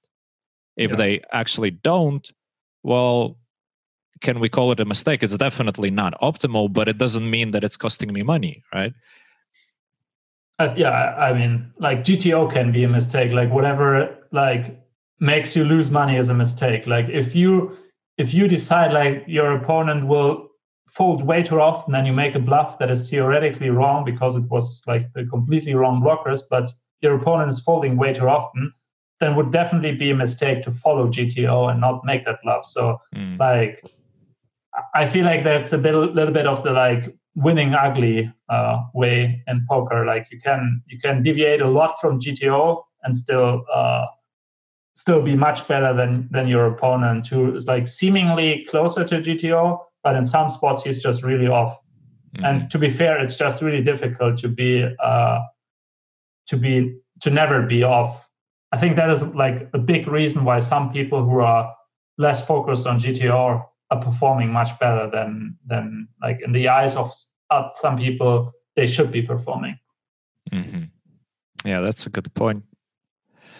Um, so yeah, speaking of that, recognizing your opponent's mistakes and as it does set the very best from all the rest, sort of set, sets these two groups apart. Um, what are the things that you pay attention to? If you can share some tips for people of how to get better at recognizing what your opponents do bad and how to exploit it. Like what are the things that you pay attention to in game and perhaps away from the tables as well um i think mostly i'm looking at the decisions of my opponents that i feel uh, I would have made differently than they would. Uh, and like ideally, I force myself to think, okay, why why did he make this decision? Like, um, like it could be that he just doesn't know how he should play the hand. Um, but let's say like someone made a river call that's like in theory it's it's wrong like he called away to weak hand or like bad blockers uh, but like overall, he's kind of like he's he's folding a lot in these spots. Then it's kind of likely he had a specific reason to do that, and, and it was not like uh, like he probably knew he should fold, but he mm-hmm. called anyways. So that kind of indicates that he thought I would be bluffing too often in this in this spot, for example. And then I would also think about okay, like why is that? Is there like a pattern? Is there a pattern where he thinks uh, I'm bluffing too often, and is that true? That is obviously like the next question. Um, I'm also thinking about uh, like I don't know stuff like how often are they trapping on the flop compared to how often they should be trapping on the flop, uh, and I look at like what kind of specific combos they use for it, and like it's kind of uh, like sometimes like people let's say someone checks back on the flop and he raises on the turn when when i bet out of position um like depending on which combos he chooses to check back uh for uh, like strong hands he chooses to check back on on the flop sometimes he will end up having way too many strong hands on the turn with his raising range mm-hmm. or like not having strong hands like for example uh i don't know like if he mostly checks back hands that are uh, um, getting much worse on a specific turn, and then he raises, then it's kind of likely he has too many bluffs because uh, like his traps from the flop won't raise the turn anymore. Uh, stuff like that. Um, I also think that what you were saying about like at mid stakes, your opponents will likely care less about your mistakes. Uh, that is definitely true. And I think the main reason is at mid stakes, you're used to playing against weaker opponents and you're just trying to exploit them and you're not thinking about your own game too much. Mm-hmm. At higher stakes, that becomes different and like uh, people become way more aware uh, of like their own leaks and they also try to find leaks in their like opponents leagues, uh, opponent games, and not just focus as much on the recreational players. Like mm. in in 2010, for example, when I was playing no limit uh, ring games, uh, people were just looking at a recreational player and they were just trying to play as many hands as possible with him and exploiting him as much as possible. Uh, and they pretty much didn't care when when being in a hand with another pro. Like they were super greedy, for example, just always betting much bigger uh, with their strong hands uh, because they were just so focused in their mind on, on the on the recreational player. They they didn't put much effort into playing well against uh, good opponents. Mm-hmm. Yeah, and which obviously is something you can't get away nowadays with. And obviously, the, yeah. the six max game composition is also very different. You're unlikely to be sitting at the table with three or four recreational players at any yeah, stakes yeah. nowadays. I would assume. Um, and also, you know, just thinking about what you were saying um, just now made me think about another miscon- misconception that people have uh, from their work with solvers because you you've mentioned about oh you mentioned how you pay attention to how people play um, let's say how much they trap on the flop and what does it do to their turn range etc etc right and you previously said that you're better off learning um, a simpler game tree from from the solver as because obviously it's it's much much easier to execute much easier to understand those concepts but i believe yeah. that a lot of people fall into a trap of just playing their game the one they learned from a solver without actually analyzing how is my opponent playing differently. Because you're not playing against the solver yeah. almost ever because nobody really plays close even at, at your stakes even at the, you know the very very top. People are still not so close as yeah. some some people might want to believe so since you're not playing against the solver you always have to evaluate what does it mean how should i deviate and if you're not capable of making the right adjustment in game uh, yeah. that also basically costs you well at least costs you ev that's for sure yeah I think like uh, it's it's basically what you said. Like some people are just uh, like solvers are often used as like a lazy excuse to uh, not think too much about the opponent's game.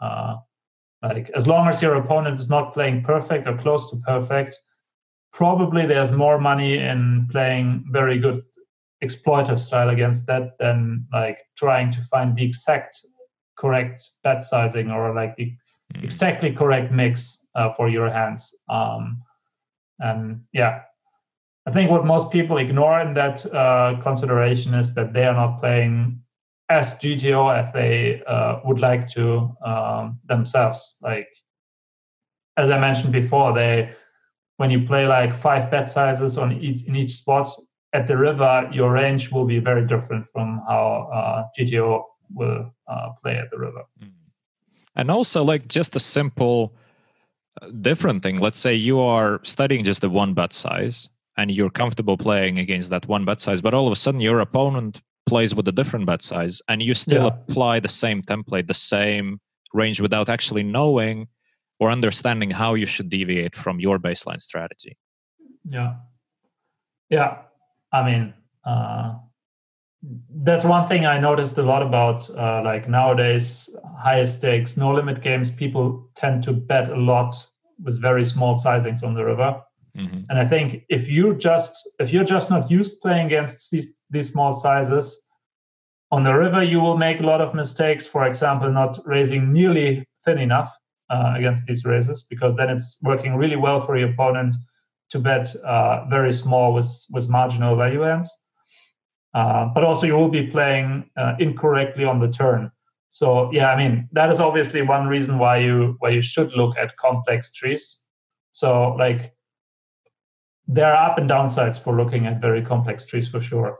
Uh, but I would say uh, what you kind of indicated was like there are a lot of upsides for using your brain, even if you're working a lot with a solver. Like you mm. still need to use your brain and uh, like just working with the solver and not spending any brain capacities outside of that on poker uh, is not going to work very, very well yeah well at least not going to work very well when you are actually shooting for the top yeah yeah I know that people asked you in the AMA thread about your opinion of what's the future like for poker.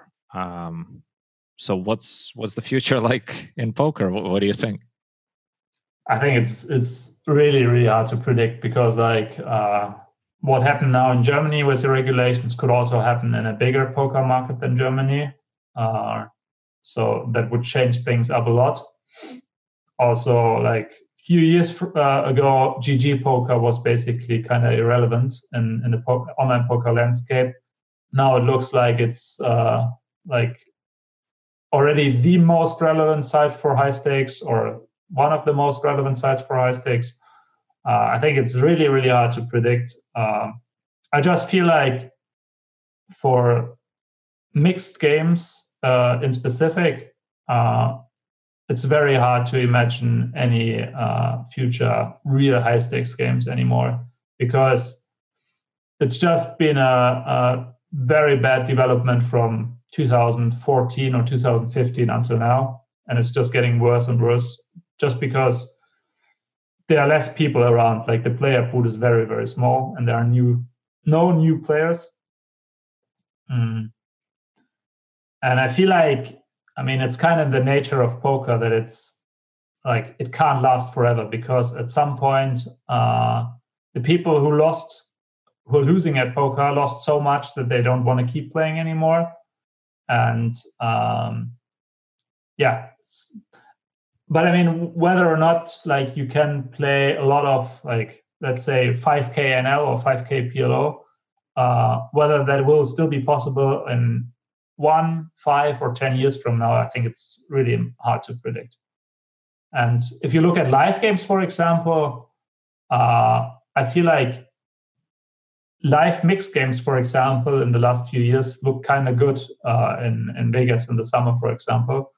Uh, so, like, that bad development of mixed games is kind of specific just to online poker, not not necessarily also to live poker. Mm. Yeah, and obviously, as you said, it's so hard to predict, and uh, it goes in cycles. Like sometimes online um, has the best action. Sometimes, uh, although I mean, arguably the best action always used to be and still is live because uh, yeah, you know, it's just different types of games, different lineups, and uh, for a recreational player to play specifically against you they need to view it as a challenge. Yeah. That's unlikely to be like uh, a nice Saturday night out with friends. Yeah. Yeah, I mean, although you could say for Isildur it was like that. Uh, yeah.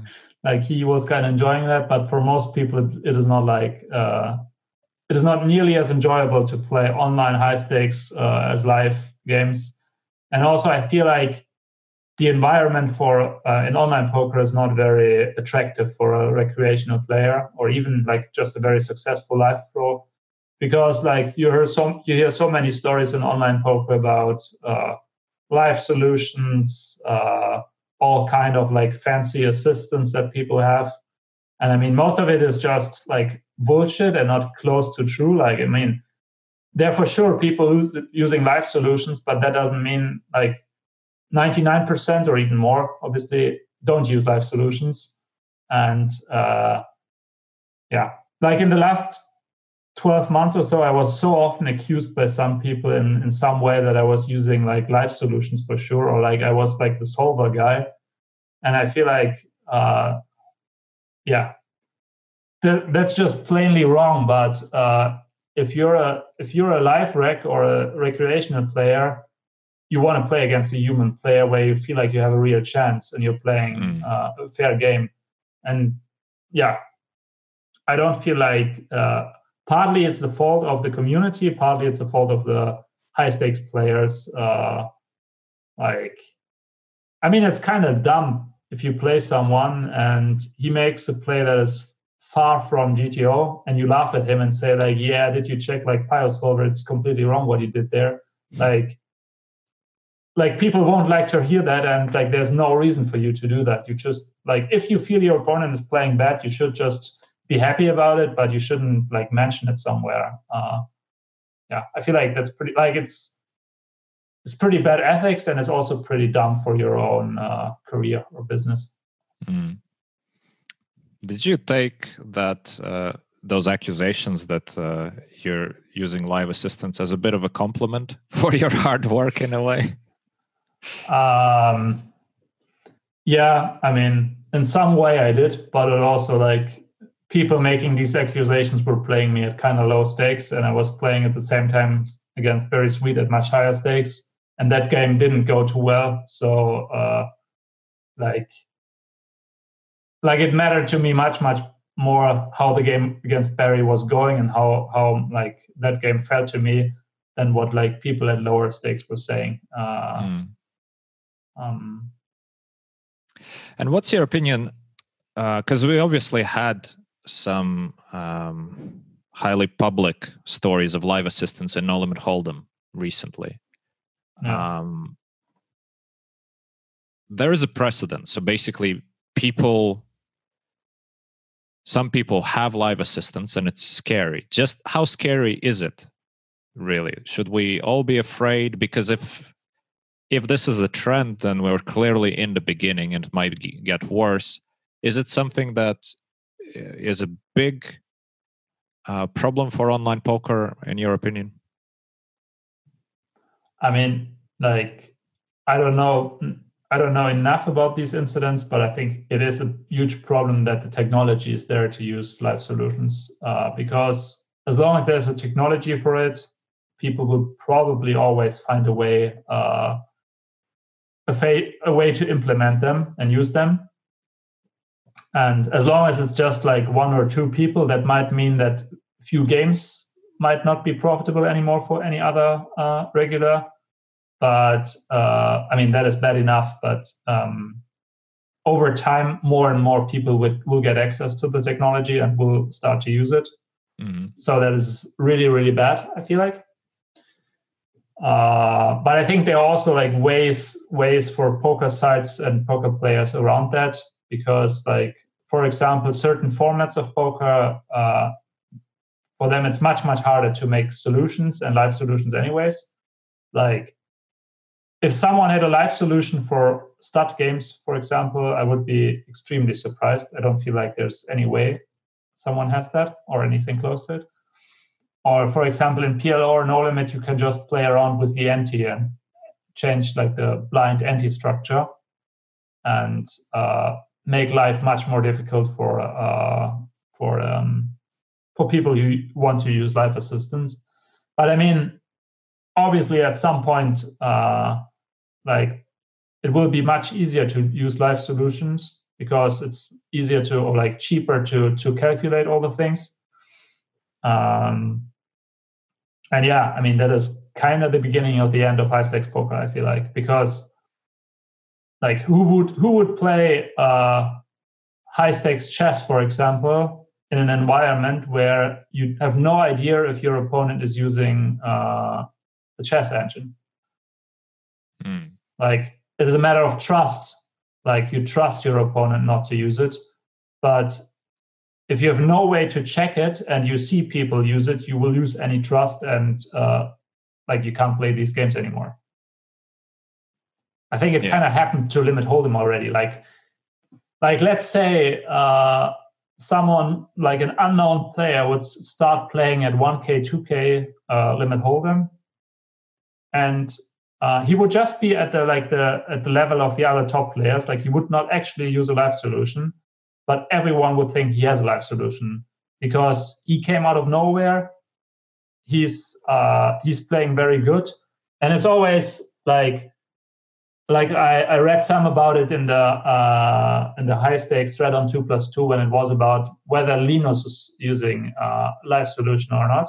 Like some other high stakes player were accusing him like they're just quoting uh, spots where he actually did the same thing or like uh, something like what the solution is doing at a high probability and they're saying mm-hmm. yeah that's a proof he's using his live solution and um, like they're kind of ignoring the cases where he deviated from gto uh, and it's always easy to to think someone is using a live solution um, so like what I would say is just the presence of live solutions is much more threatening than like how often they're currently implemented because it's just creating a very bad environment uh, to play high stakes poker.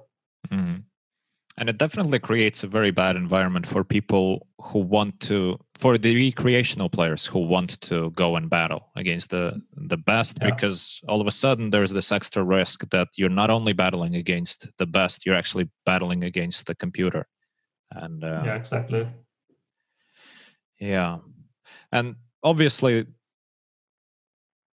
there are not so many precedents, at least right now. Technology is there; it's all risky, but why do you think? Because the ways for cheating in poker existed since poker exists, right? I, I had a conversation, a very long conversation with uh, David Sklansky about it, and he was telling about the games in Vegas in the 70s, in the 80s, in the 90s, where so much yeah. cheating was going on, card sharing and whatnot, and uh, crooked games with uh, mark cards, uh, dealers in on it, etc., etc. So the incentives for the high stakes poker are always there because obviously you know monetary uh, amounts that can be won with um, breaking the ethics and just basically breaking the rules um, the incentives are high why do you think there are not there are not as many cases as, as there could be what stops people from or what makes people do you think it's actually what's your opinion? Is it that there's a deterrent that stops people from breaking the rules or is it um, that people at the high stakes just want to be professional and fair and um, have high integrity? What's what's your opinion? I guess hard to say. I, I mean generally my experience is that if the incentives for cheating are high enough people will just cheat. Uh, and it's kind of hard to say like that's not applying for poker or online poker but for everything else. But i think it's true that like uh, for a lot of uh, high stakes on or like high stakes online poker players they have a higher ethical standard than most people that i know um, like for example i've been staking a lot of people over the years and with staking specifically, I was never uh, cheated in any way. And also, like when negotiating, for example, markup or uh, yeah, like the the conditions of the deal, I always felt like, or like nearly always felt like people were trying to make a fair deal. Mm-hmm. Um, I think it's not it's not like poker players are like great human beings. It's more like high stakes poker players usually are already at a very uh, good point like in their life financially. So they don't feel the strong desire to to cheat um, for more money. Uh, mm. i mean obviously there are still cases and from what i heard especially in live poker people uh, are cheating a lot. I think it's also like cheating is kind of frowned upon in, in online poker uh, whereas like in in live poker, some stuff is like uh, just considered like smart behavior or like angle shooting, and then there's like a the the line is kind of thin between uh, like what is allowed but not fair and what is cheating, mm. and people will just keep crossing that line. Whereas in online poker, there are like like when you're when you're mentioning like collusion, like uh, if I if I'm on Skype or some other voice um, messenger with a friend and collude in a six max game and tell him what hands I have, we both know that is cheating, and I, I think that is kind of preventing us from cheating. Uh, whereas, like for example, stealing buttons, for example, in some cases people thought, okay, other people are stealing buttons, so I have to do it myself as a like defensive mechanism. And then after a while, uh, you do it all the time because you got used to do it and you rationalize it like yeah i was cheated in the past too uh, i feel like that is happening way more in, in live poker than in online poker and hmm. also i mean it sounds kind of silly but i think most online poker players are somewhat lazy in a way and it's not that easy to implement a live solution. Uh, I guess I don't know, um, and it comes at a risk because at least on stars, if you lose your stars account, it's it's really really bad mm. uh, for you. Um, but yeah, I, I I would say that when it becomes easier to implement these live solutions and use them, it will also become more frequent uh, and people will do it because it eventually like the stakes at poker are incredibly high and uh, like if you can cheat some people will do it hmm. and speaking of stars actually because like you said losing your stars account is uh is a huge thing and it is a deterrent especially for people who've been around and in general like just imagine the damage to the reputation if if you are at the high level already obviously you're not doing it solely for the money because financially you're probably set so you do it for other reasons and uh, your identity probably uh, is as a high stakes crusher and uh, so to to go and cross the line that sort of is uh, is going yeah. against what you stand for and, and against how how you see yourself but maybe that's just romanticizing uh you know maybe i feel that way and you know a lot of people that i know feel that way but maybe somebody is just gonna laugh at it and, and say yeah right it's it's not at all true, yeah i mean but, I, i'm sure there are high stakes players who are basically just in for the money and if they like if they are told, okay, use the software, make a million extra next year, they're going to do it. Right. But what do you think about this? Like, f- for example, Poker Stars, we all know, or I assume we all know, that they do a great job, or at least better job than most other sites at uh, policing the games and trying yeah. to prevent any sort of any form of cheating. Um, Yet a lot of high stakes games are happening at not even sites, uh, just apps and whatnot, you know, where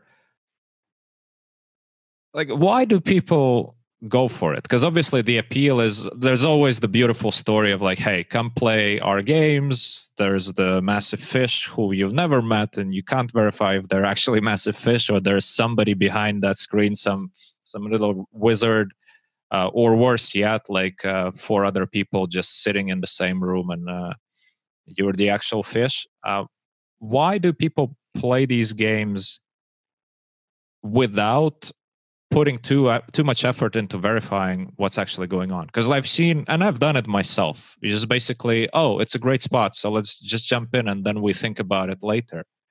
Is it just the sort of greed fear of missing out like oh my god there's a great game i have to play i can't miss out on that yeah i think that it's the greed uh, fear of missing out thing um, because like as we talked in the very beginning about it like poker players are uh, always thinking about the EV pretty much. So if they like if you're used to playing somewhat tough games on stars or like let's say party poker and then you're invited to a game on, uh, to a game on an app where like a massive recreational player is playing and you're playing for super big stakes it's very hard to say no. Like uh, also like it's really hard to evaluate like what the risks actually are because um, i mean there are always certain ways of cheating going on, like people colluding with each other, or even people like seeing your cards. And yes, it's more likely that on a new app, people are able to see your cards than on PokerStars, because PokerStars is like regulated. They have a long track record, pretty much. Um, but I mean, it's very hard to put probabilities on it. So mm. I think at the end of the day, you just have a gut feeling okay i should not do this or i sh- like fuck it i should do it um, and i think most poker players are very greedy when it comes to opportunities where they can make a lot more ev than they are used to uh, so yeah um, i think that's the main reason uh, yeah mm. all right Listen, I want to talk a bit about you quitting in the light of 13 years playing professionally, achieved a lot, reached the top. How do you feel about it? When did you make the decision, first of all? When did you decide, okay, it's enough? Uh, was it a long time coming? Was it more of a um, impulsive decision? Well, I assume knowing you, it's most likely not an impulsive decision at all. But like, uh, can you talk a bit about um, making this decision? Because it is a huge decision. I mean, stepping away from something that you spent 13 years of your life plus the way you spent it not just playing but also like proper studies uh, really diving deep into it putting a lot of time and effort yeah. in it um i mean like throughout my career and like in the last few years i thought a couple times about quitting poker actually like the first time i somewhat considered quitting poker was in 2013 or 2000 no, actually 2014 uh, when like i felt like my no limit hold'em games were kind of dying back then mm-hmm. like there were certain people who were obviously willing to play me like maybe 10 people or so but i was not willing to play them because i figured they were better than me but pretty much everyone else was not wanting to play me. So it was kind of the same situation as it is now, more or less. But then uh, I learned about the draw games. Um, uh, like got access to a solution for draw games, and uh, when you get like when you see 2K, 4K games are running on a daily basis, and you get a solution, and uh, you likely are one of the very few people who have a solution in that game. I, I was super hyped about it and uh, started studying and playing like crazy, like crazy. And I mean, yeah, some game ever appeared at some point. Like after when draw games were declining, I thought like about maybe quitting again, and then mixed games came up uh, but it was never like a real plan to quit poker because I was always enjoying to play poker, and it was not like uh, like the the fun was gone. It was just like the action was kind of gone. Mm-hmm. Um, but for the fa- past few years, basically since Isildur quit, uh, I've had kind of no action for a long period. Like uh, the only player I was playing against was basically um, Berri Sweet. Sometimes I was playing against uh, Shao Ren, Michael Turits, but like 90% of my hands or more were against Berri Sweet. And for there were periods when Berri Sweet didn't want to play or where I didn't want to play Berri Sweet. Uh, and it was super, super boring because there was just no game ever appearing, or maybe one opponent came uh, during a day and he just was in for playing 10 hands and trying to hit and run. And I didn't feel like that was fun at all to me. Uh, so the first time I thought very seriously about quitting poker was uh, at the end of last year.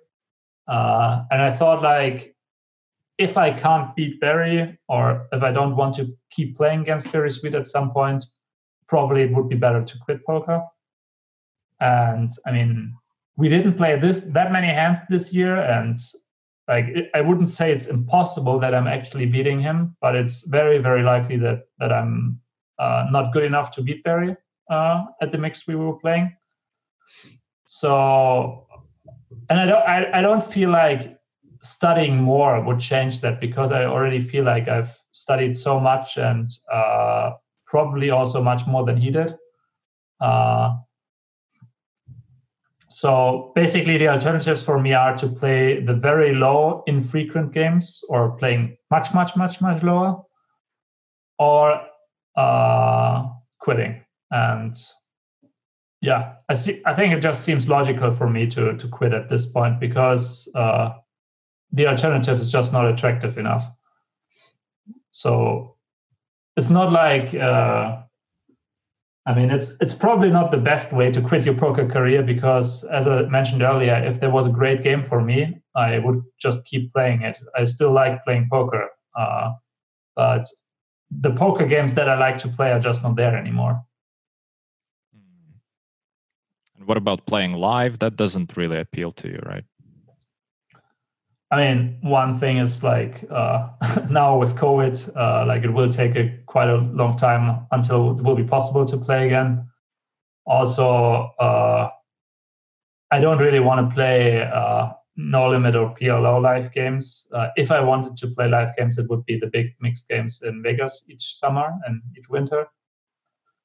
But I mean, I, I can't rule that out entirely. But uh, one thing is, I always preferred online poker to live poker by a lot. Um, another thing is, I feel like I would need some practice for live games. So I would have to start playing some at lower games, and then when I'm more comfortable playing live, I could start playing the big games. Uh, and that would take some time. And I feel like it's not necessary for me anymore. Like it's not worth the effort. Like I don't want to become a good live poker player. I want just want to play poker. Uh, so I think there's too much effort uh, connected with playing live poker for me. Mm. All right, because if you are going to put in a lot of effort, you might as well do do something else. And I I do want to find out about what's in store for you and if you know. But before we go there, let's because we were just on the subject of Berri, um, and you've mentioned that you do think that you already studied more than him, and still he is quite likely beating you in these games. Yeah. How how do you explain it? How how do you think about it? Like, what is the difference? Why is he so good? Is he so good? Like, what, what what's going on here? Um, I mean, the main thing I should say about it, I don't know, because if I knew, I would probably uh, have quit earlier or s- studied in a different way or in a, uh, yeah, like. But what I think is like uh, he comes from PLO uh, and he was or is still is one of the best PLO players. And what I always feel like is no limit uh, and PLO are played at a much higher level than all the other games. Mm-hmm. Because the learning material for these games is much much better, like the solvers, uh, and um, like the two most popular games in poker. So it's just more competitive in general and you can like as we discussed earlier you can apply concepts from these games to other games. So it's not like he's a new player to mixed games. Like when he starts playing a new poker game he already has a lot of ideas in his head that he can apply to these games. Uh, i think that is one reason why he's probably better at these games than not like most people would expect him to be after playing so little of mixed game uh, I also think like um, like you can study as much as you want and uh, play as much as you want. Like there's some kind of like raw poker skill, like uh, like skills that you cannot really learn, like um, having a great intuition about um, how your opponent deviates from GTO and how you can exploit him, or like spotting timing tells in your opponent game, stuff like that uh, I mean, obviously it is connected. Like the more you play, the more likely you will be good at these skills. Uh, but ultimately, like there's, I think there's just like some people are really good at it and some people are not as good at it. I would say I'm pretty good at it. Otherwise, I wouldn't have made it to to like nosebleeds. Uh, but I would definitely say that Berri is better than than me at these skills. Uh, like he's probably just like the better overall poker player. Uh, I would say like um, like there were were a lot of bad signs in in my match against him. Like um, like like let's say for example uh, in a situation where he would normally uh, hero call a lot and very rarely fold. And I felt like for myself, okay, in this specific situation, it will be really hard for me uh, to make enough bluffs. That's just like happening in some in some spots, and he would like often fold uh, in these situations, which is contrary to his normal game, or like uh, think for a very long time before calling and then showing a hand that is like a super clear call in GTO. Like that is a bad sign because apparently he's just exploiting me, mm-hmm. uh, very likely. That was happening a lot um, yeah and I feel like probably these things outweigh like the fundamental leaks that he had. Like he definitely has them. I, I guess he doesn't mind me saying that because we'll probably like if it does anything, it will give him more action, and he would want that. But uh, yeah, um, like I was probably focused a little bit too much on like his fundamental leaks and not thinking too critically about uh, how he's approaching the game. Um, mm. But like eventually, I just don't know. Uh, I'm like if I had to guess before this year, I would have said it's very clear that I should be a favorite in the match. Uh, last year, I was less confident about it. Um, but yeah, uh, it's not certain he was a favorite this year, but there were too many things happening that just didn't feel good to me. Mm-hmm. Yeah, interesting. And it must feel pretty discouraging when you see these things happen over and over again when when clearly he's exploiting you and, and you feel like I yeah. believe my game is quite solid and yet he finds ways to exploit me. That's that's scary. Yeah. I mean, you get quite paranoid. Like you get paranoid about maybe I gave a timing tell here, or uh, maybe um, yeah, you think about all kind of bad things or like uh, possibilities that explain what happens. Mm-hmm. I mean, like like win rate wise, he was not like completely crushing me, but he was clearly beating me. So uh, yeah. Uh, I mean, there were also like obviously like it was not like he was always perfectly exploiting me. Sometimes he also made like a a river call, for example, that was like super bad, and I did have a good hand.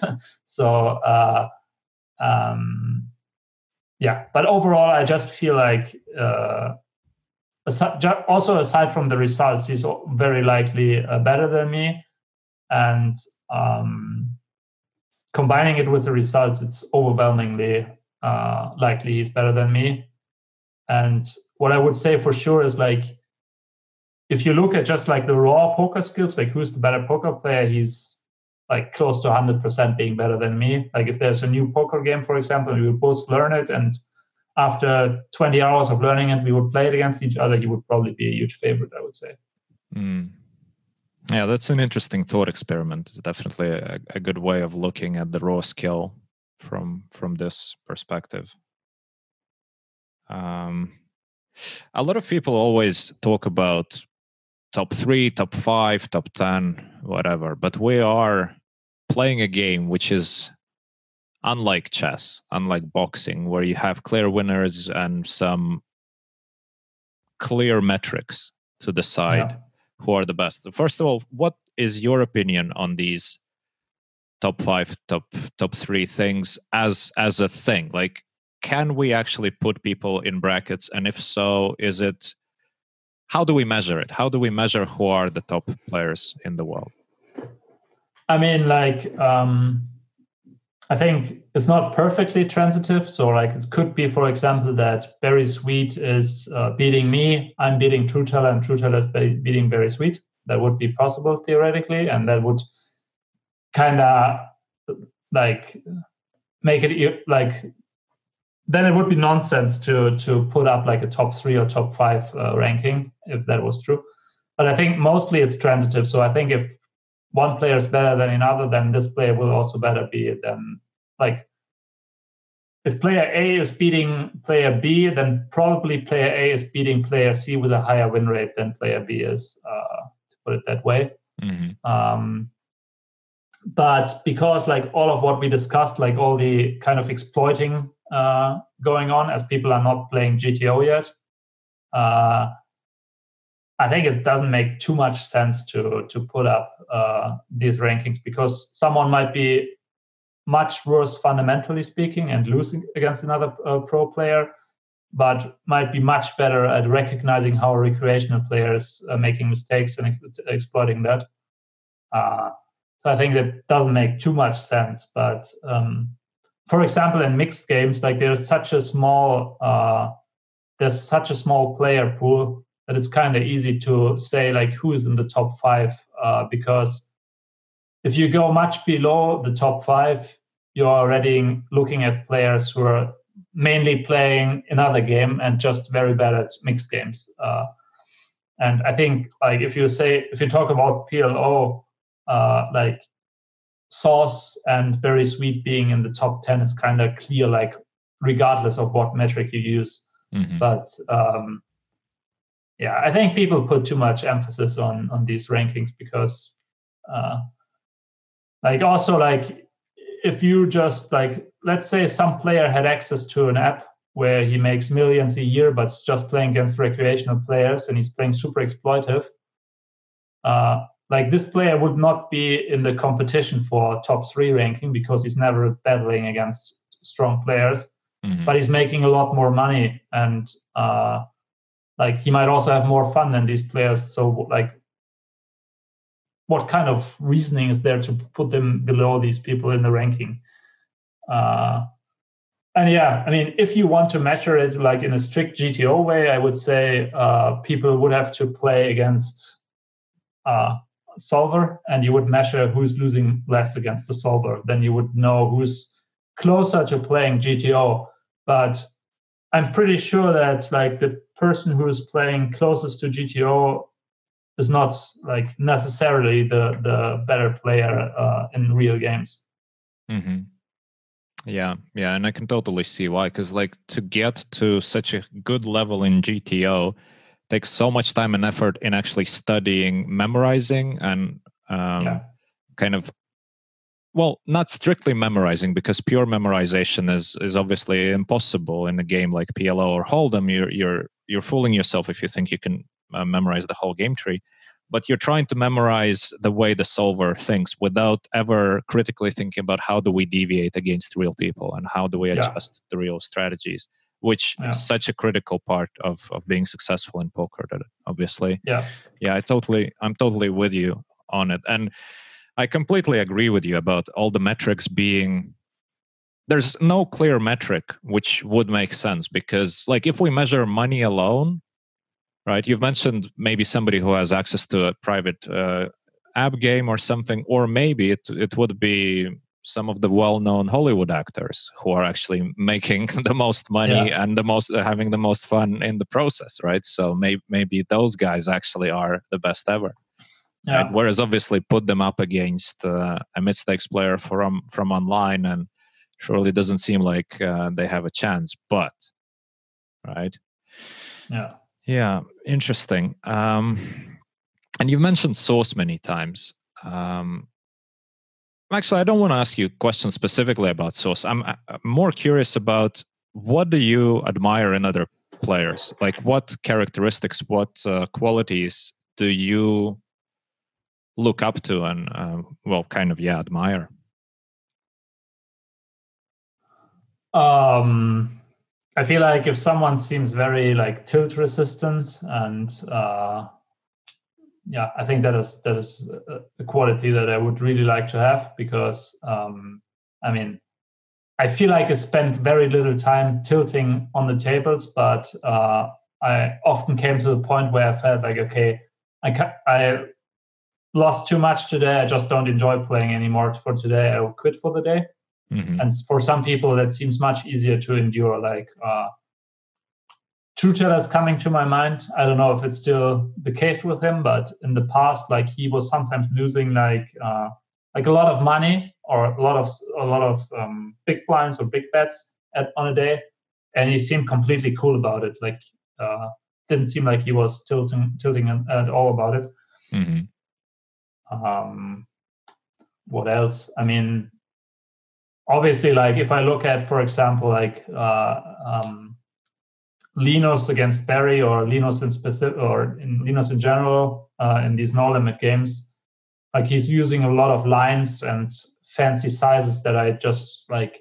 I'm kind of an outsider now in the no limit high stakes games uh, that I just don't understand, and I can still see like it was probably took an insane amount of effort to uh, to get to that level uh, studying the game.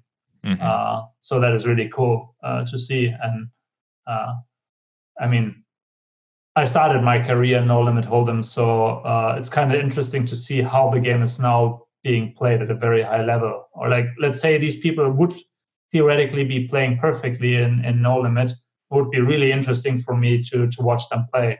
Uh, I think that is also like a reason for many people to watch like uh, top chess players. Like they're not at the level where they actually understand what's going on, but they like to play chess, and then they see like the like top chess players play against each other, and or like playing a top chess player play against uh, an engine. Uh, so I think it's always cool to see uh, like the best in an activity or like a game that you play yourself. Mm-hmm. Uh, yeah. And I mean, there are other qualities. Like, for example, I did a lot of like staking with uh, Mikita Badziakouski, Fish 2013, mm-hmm. and like he seemed always like super like super happy basically like he didn't like it. it is something different from not tilting he was just uh like he seemed to enjoy playing uh, like what he did and i think mm-hmm. that's very important as well uh, yeah because in the end of the day i mean poker is just part of your life. It's not your life. So yeah. if um, you know you struggle with making a separation and if your results from the day still weigh on you the rest of the day or a week or or more then it's just a pretty horrible place to be because swings are so common. Like you're gonna have swings all the time. Yeah yeah. Right. Um so what is in store for you in the future? What are you looking forward to or right now you just uh, finally have like how does your day actually look like? Because for somebody who puts in so many hours into preparing for the games thinking about poker working on on the games like how is let's say your average day right now different to uh, how it was when you were full-time playing um, i mean i just have a lot more free time i would say uh, but i would not say that for now it's a good thing because we have a lockdown in germany and uh, I mean, I would like to do a lot of stuff. Like uh, I would like to go to London and Berlin, and also probably Vienna and meet friends uh, and visit them. But that's just not possible. I would also like to do like. I mean, I'm already doing a lot of sports, but I'm I like I can't go like uh, climbing anymore, for example, which I really like to do. Mm-hmm. And if like in a perfect world right now, I would just go every day basically, but it's just not possible same as for like meeting friends like i like it's much harder currently to meet friends uh so yeah uh like covid like had barely any influence on my life as long as i was playing poker because for playing poker i think it doesn't matter too much but now it um, has a pretty big negative impact um but yeah i mean i have a lot more time right now so i'm playing more uh like kind of like computer games or like recreational card games with friends online. Mm-hmm. Uh, I'm just browsing more like random stuff or like watching stuff on Twitch. Uh, also, I spent quite some time in the last one or two months on uh, crypto uh, and just like looked kind of interesting to me and like in specific one one kind one area in crypto where like i felt like i could make a lot of money so i looked uh, a lot into it. Um, before that i would have like during the game against berri i would just not have the time nor the energy to to do that um, but yeah i've no i have no real like long-term plans for what what's coming next like on a professional level for me mm-hmm. yeah and obviously i mean you're in a in a nice situation where you can afford to just see where the stream sort of leads you and uh, discover new new things and and see where you can apply yourself and your knowledge and your skills that which you gained through all these years battling poker at the high level and yeah. see where it leads you and i would assume that um, conventional career is definitely not the path you're going to go for working with uh, you know working in an office I just yeah. don't see you there i mean I, I, I could see there are certain uh, circumstances where i would be willing to do that but i would say like 99% of like conventional jobs in an office uh, would not be for me anymore anymore because like i don't need the money in these jobs i like learn to love the freedom in in poker like you you can spend a lot of time on poker if you want, but if you don't want to spend time, you can just take a week off or a day off, uh, mm-hmm. and you just can't do that in a normal job. And uh, I would say like I would have liked to work more like um, close with other people, but uh, it's also pretty nice that in poker you can sort of be like the lone wolf and work work on your own and work when you want and the way you want. And an offer is like if you have issues with some colleagues, it's just going to be a horrible experience. Uh, and um, from what I hear from friends of mine who are working in these like so-called regular jobs, uh, like yeah, I think there are a lot of issues that you don't have in poker, and once you've appreciated these uh, things in poker, you don't want to go back. Or yeah, yeah, it's obviously a beautiful space to be where you you don't have clients calling you with their problems, where you don't have employees, yeah. you know, doing their little tricks. So you don't basically have external problems set upon you. You, you basically create your own problems if you want to, and that's about yeah. it. You just focus on what you do.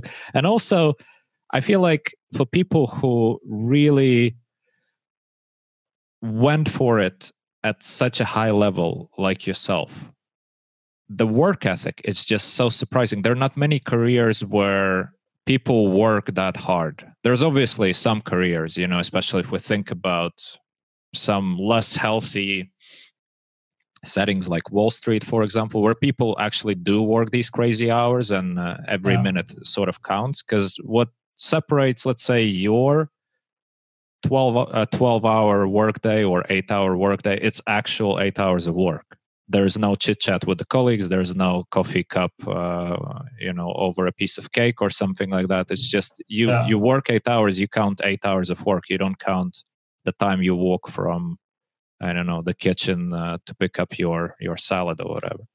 Yeah. Speaking of huge investment of time i'm actually curious about one thing. Um, obviously since the tools came around um, probably your improvement was um, more rapid. But let's say if we look back at the last year, where basically you a year ago and you today, the only difference between these two guys is is that you've put in extra huge amount of time into work.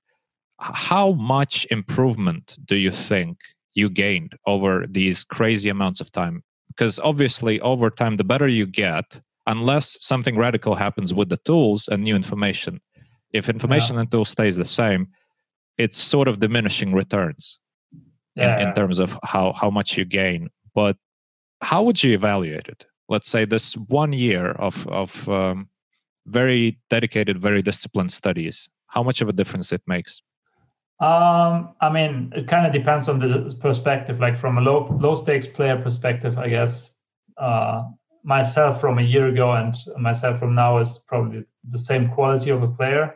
But I would say, like looking at, at it at a more like detailed level, mm, I made quite a lot of progress, and I feel like the reason for that is uh, in mixed games it works very differently from uh, from just playing no limit or just PLO because in mixed games you have to play five, six, or eight, or even more games, and there's just not the time for studying those games to a very, very high level. Like, uh, like even even if you look at the best few players in mixed games, each of them has a game or two where they're kind of bad at. Uh, mm-hmm. Like not just from a high stakes player perspective, but they are not very, they're just not very good at these games. Uh, like imagine like when you're a PLO player at high stakes, imagine you have to play eight games uh, of that quality. It's just impossible to have the time for it. If you spend mm. Like if you spend four hours a day so far on your PLO, uh, and you would um, spend the equal uh, like spend equal time on all these games, you would spend half an hour in the future on, each of these games. And if you say like you mentioned earlier, like some high stakes players spending like one hour or 30 minutes uh, on their game each day they would just spend like few minutes on on each of these eight games. So like like you never have enough time in, in mixed games to to spend uh, as like to get uh, to get good enough at all games basically. Mm. Um, I felt like I improved a lot in one game specifically, Omaha High Low, for example, this year. Mm. I also improved quite a lot at uh, Razz. And I mean, obviously, at some of the other games, I barely improved. Like Deuce to Seven, for example, like it's very, very diminishing returns. If you already learned the game in 2014 and spent so many hands, like spent so much time studying or playing against solutions and thinking about the game, uh, like 10 hours more now barely make a difference. Mm-hmm but that kind of means you should not spend these 10 hours and just spend 10 hours on your weakest games uh, yeah yeah of course because even when you're studying just the one game you should always focus on your biggest weaknesses first because that's the the biggest returns in terms yeah. of the the time spent yeah right um are we gonna see some cool graph from you something uh something like Kumikon style thing? Do you have something like that in mind? I mean, I cannot, I cannot compete with Kumikon at all. Uh, but yeah, I'm gonna uh, like uh, I already mentioned that in my AMA. I'm gonna um, I'm gonna show my my graphs against Isildur, for example, and No Limit Hold'em, which back then felt really crazy uh, um, because like it was my first real nosebleed game. Like I had few 200, 400 games before, but it was always against like different opponents. And against Isildur. I was for the first time playing regularly at these stakes against someone. So uh, yeah, and I mean, back then at least to me, this the the swings felt kind of insane. Mm. Yeah, that's going to be fun. We're probably going to put it in the video somewhere and uh, in the description. Sure. And also, I'm just curious about success and what do you measure as success? Like when when was the time in your career when you figured, okay, I'm actually I actually achieved something?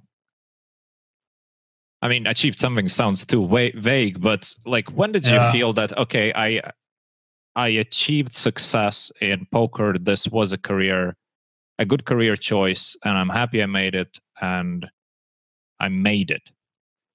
Yeah. So I mean, the the first time I uh, I kind of felt like I could make it or make like a very good career out of poker was around the mark where I uh, had like 100k or so with poker because that was basically the time where I started playing uh, um, like NL1k, NL2k, something between that, and uh, at these stakes you kind of have the vision to like okay i could also maybe make a million from this or 500k or whatever um i guess the first time where i really felt like i've made it already was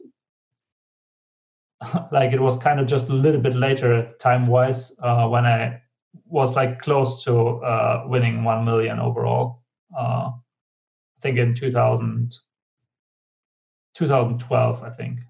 Uh, yeah. Mm.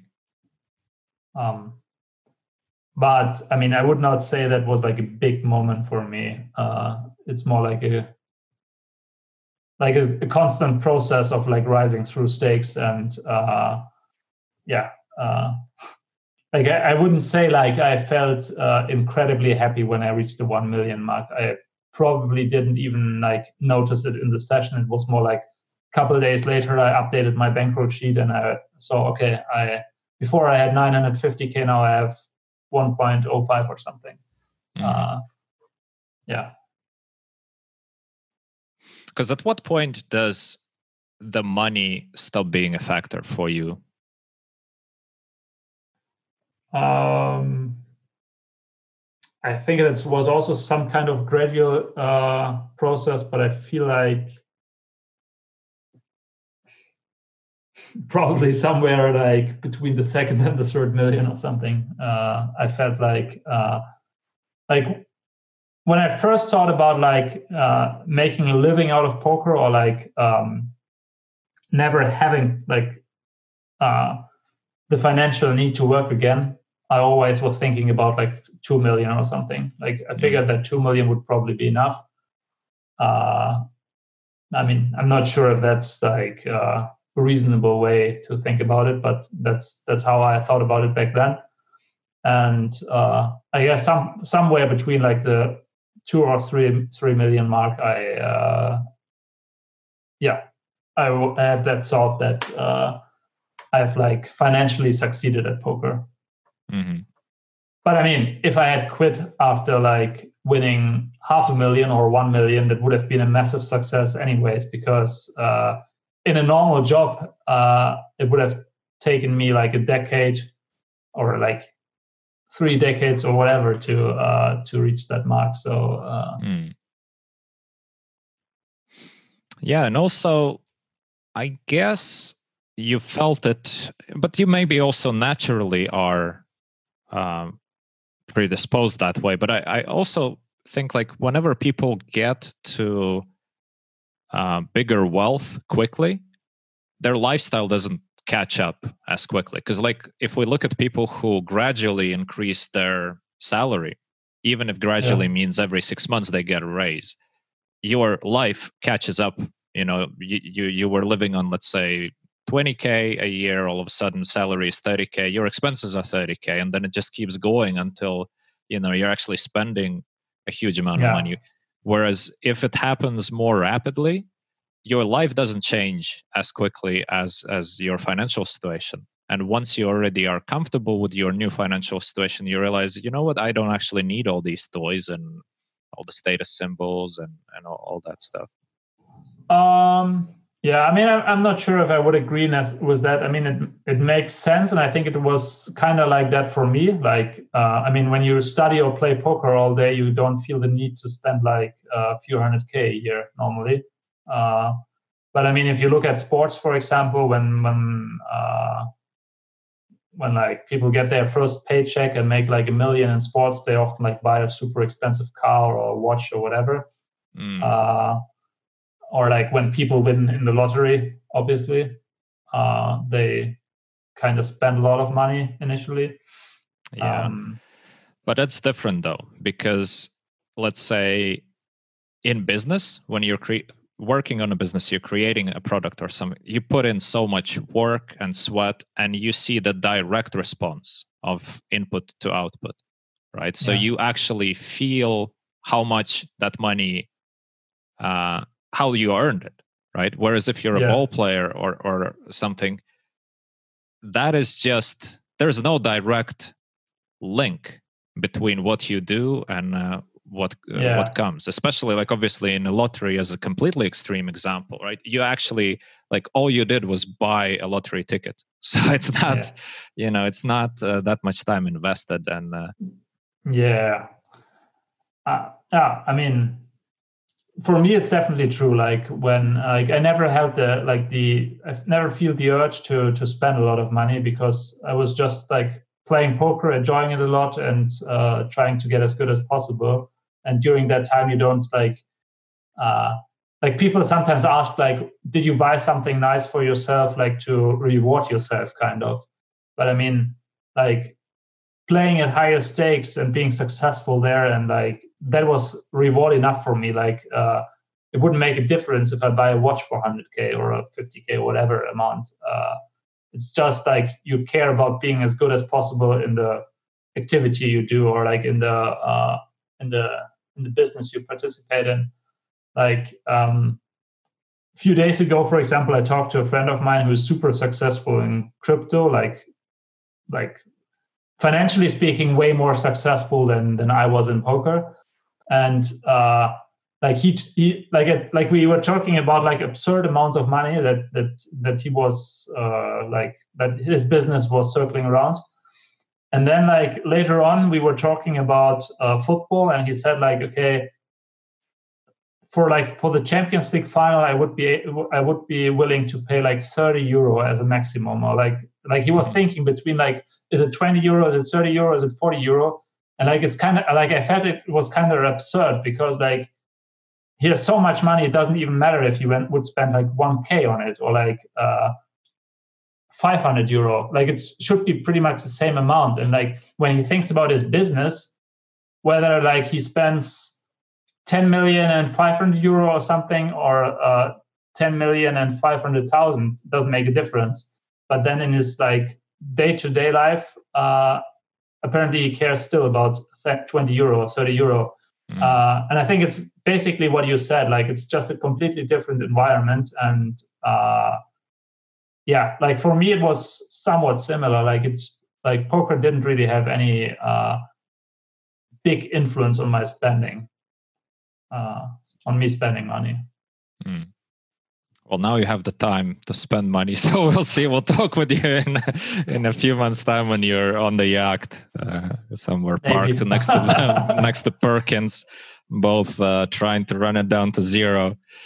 Uh, that would be fun. And speaking of football, actually, do you want to give us a bit of history about your screen name?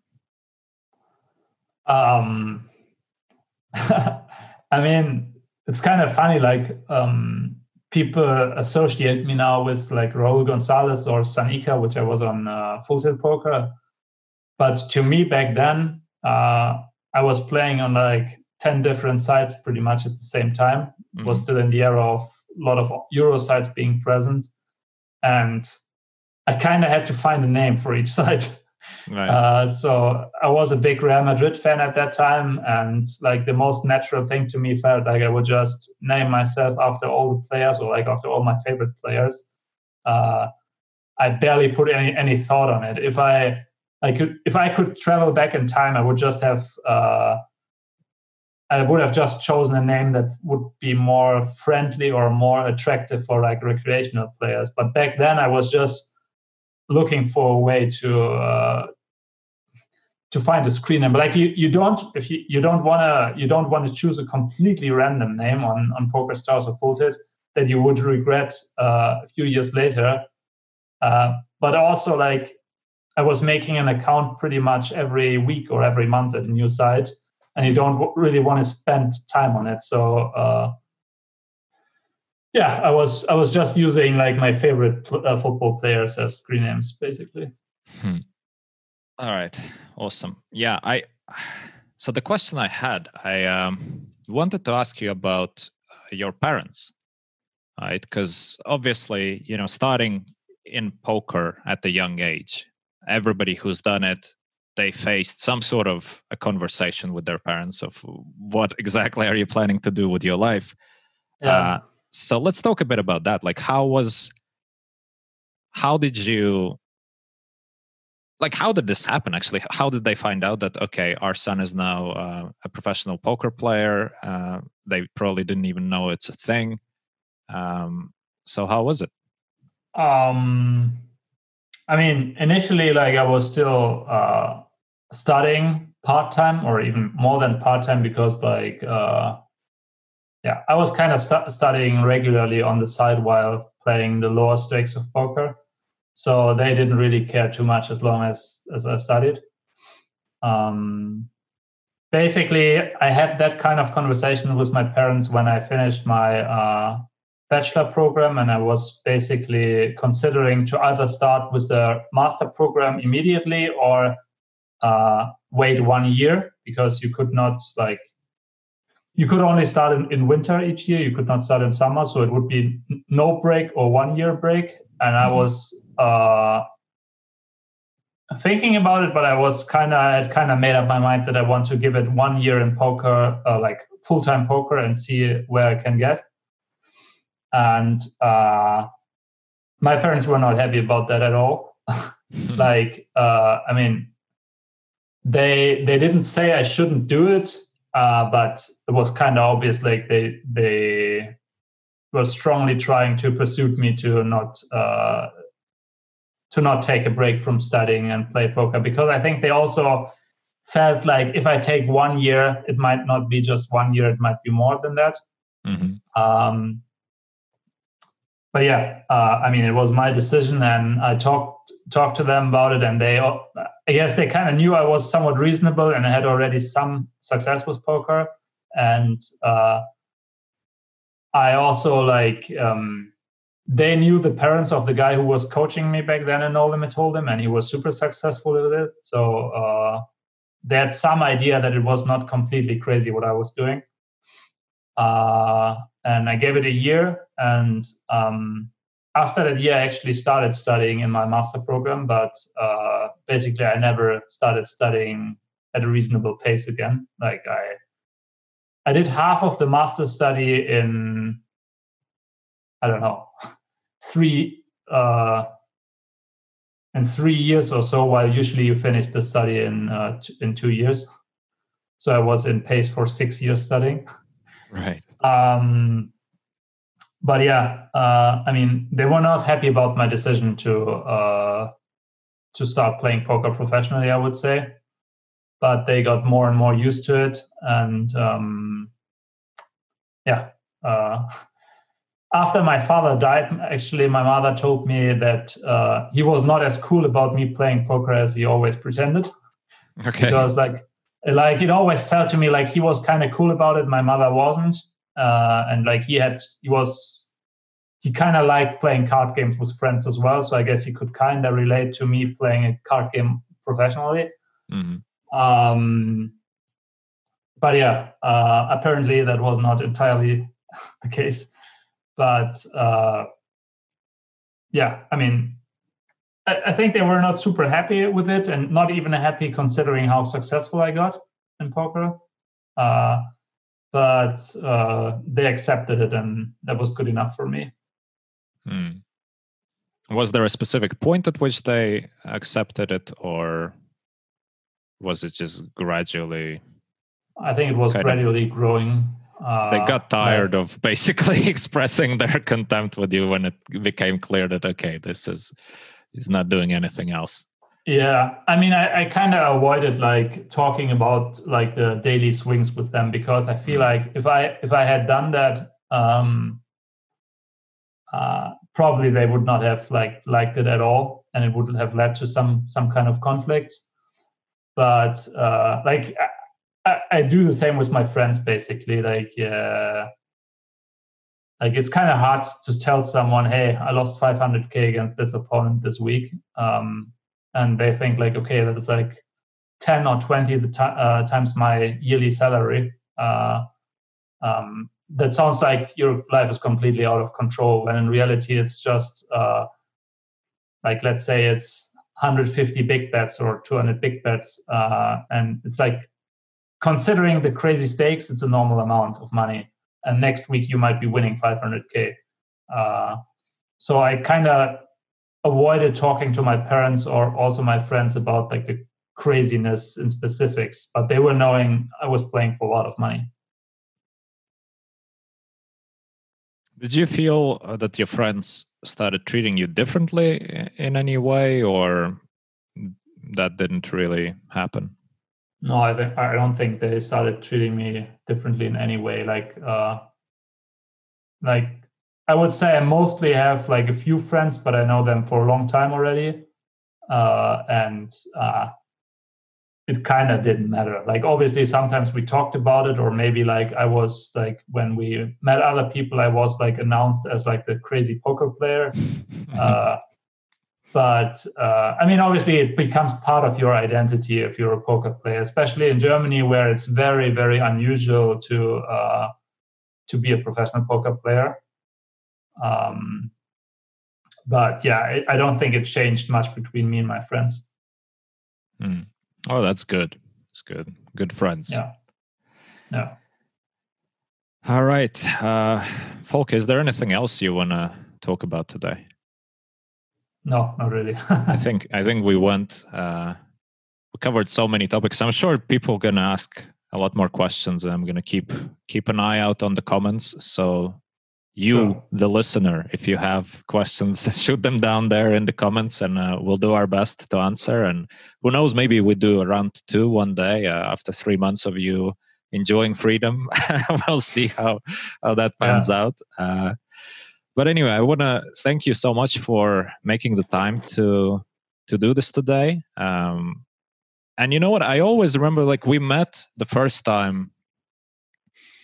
I don't remember how many years ago, but some years ago, the first time we met, and I remember distinctly, like from this short interaction with you that we had, I took so much away for myself of just seeing somebody with a completely different, at that time, a drastically different approach to what it means to be a professional and uh, how to work. You know, it was so inspiring to me. I, I remember walking away from that meeting and thinking, like, wow, you know what? Uh, why am I not doing the same, at least at some capacity, right? Because I'm still never reached the point where I studied six hours a day, and I don't think I'm gonna I'm gonna get there. But that meeting for me was definitely transformational. Like you're one of the one of the few people who actually influenced trajectory of my career in, in, in a big way even though you probably yeah. like because it wasn't we didn't even talk strategy or anything. It was just a normal conversation but just seeing somebody yeah. so dedicated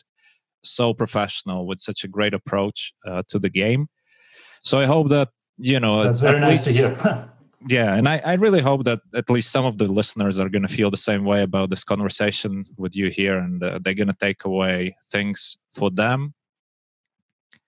Um, plus we discover uh, discussed quite a few things which actually have just a practical application and uh, that's also that's also so nice that you're you're open about sharing your ideas and letting other people learn from your experiences yeah was a pleasure being with you thanks for having me yeah awesome Thank you for listening. I hope you enjoyed this episode.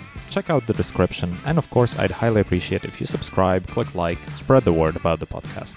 Also, if you'd like to receive a regular newsletter with my key takeaways about each episode, go ahead and subscribe to it on runchukspodcast.com. That's R U N C H U K S podcast.com. I write those myself, I take it seriously, and I really enjoy the interaction with the readers, so I hope you'll sign up, uh, and I'll be back for you next time. Thank you.